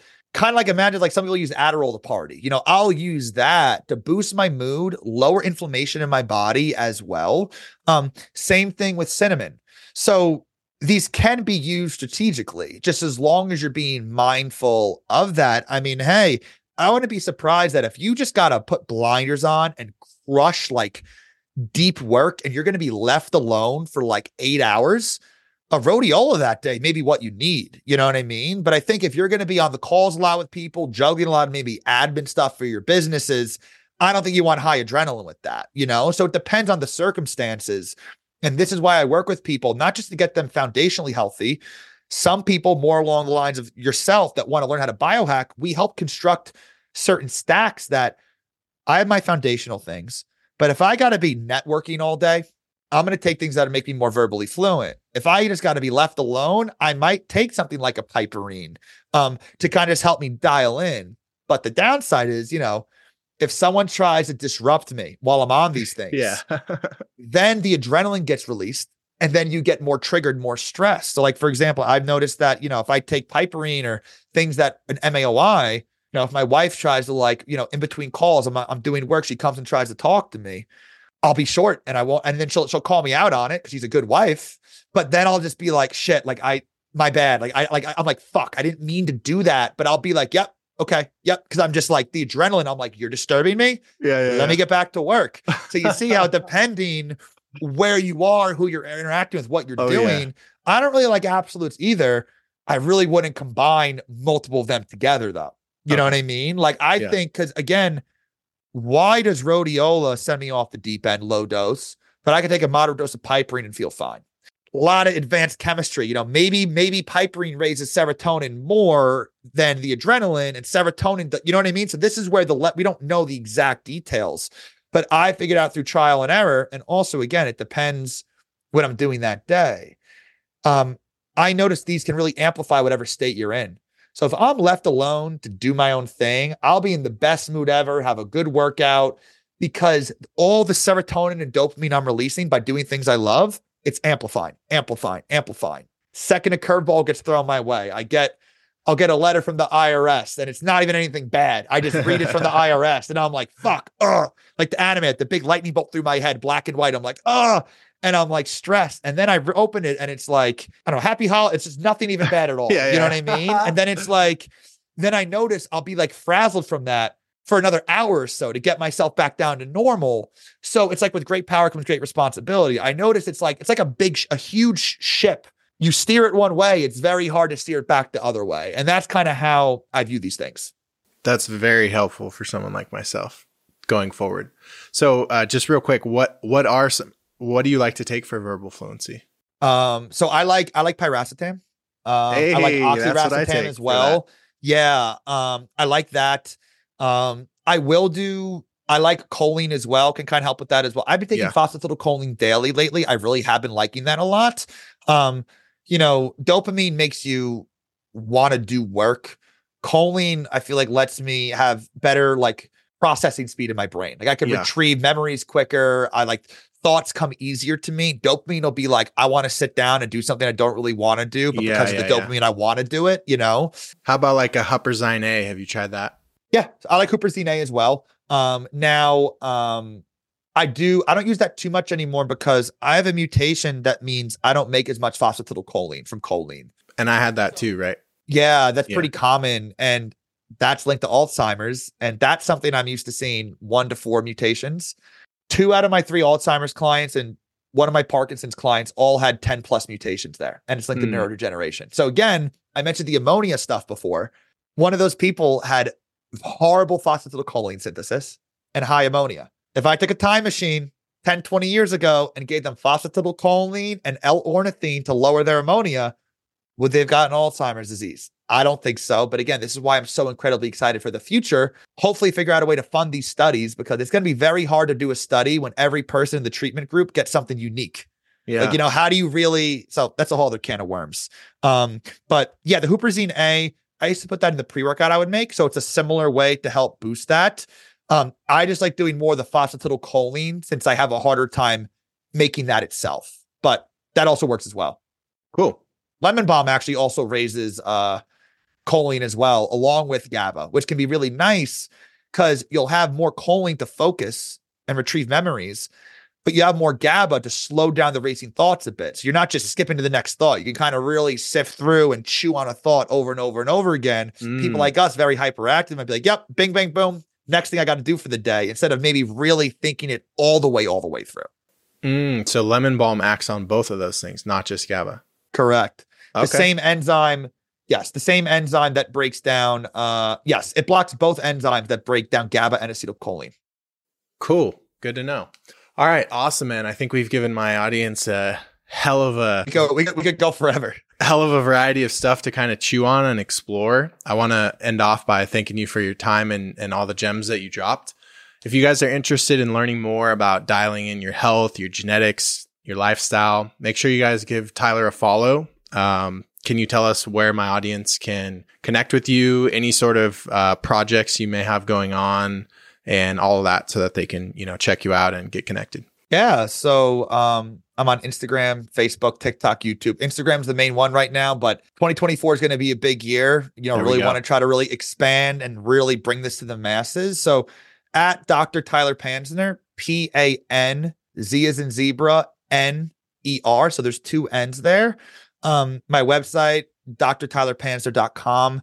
Um, another thing too, I want to, I want to give anyone listening uh, a little bit of a discount code. Cause right now I'm doing one-on-one deep dives. That's what Jeremy did with me. Um, I also just started a twelve week holistic genetic health mastery course. I'll be running that a couple times a year.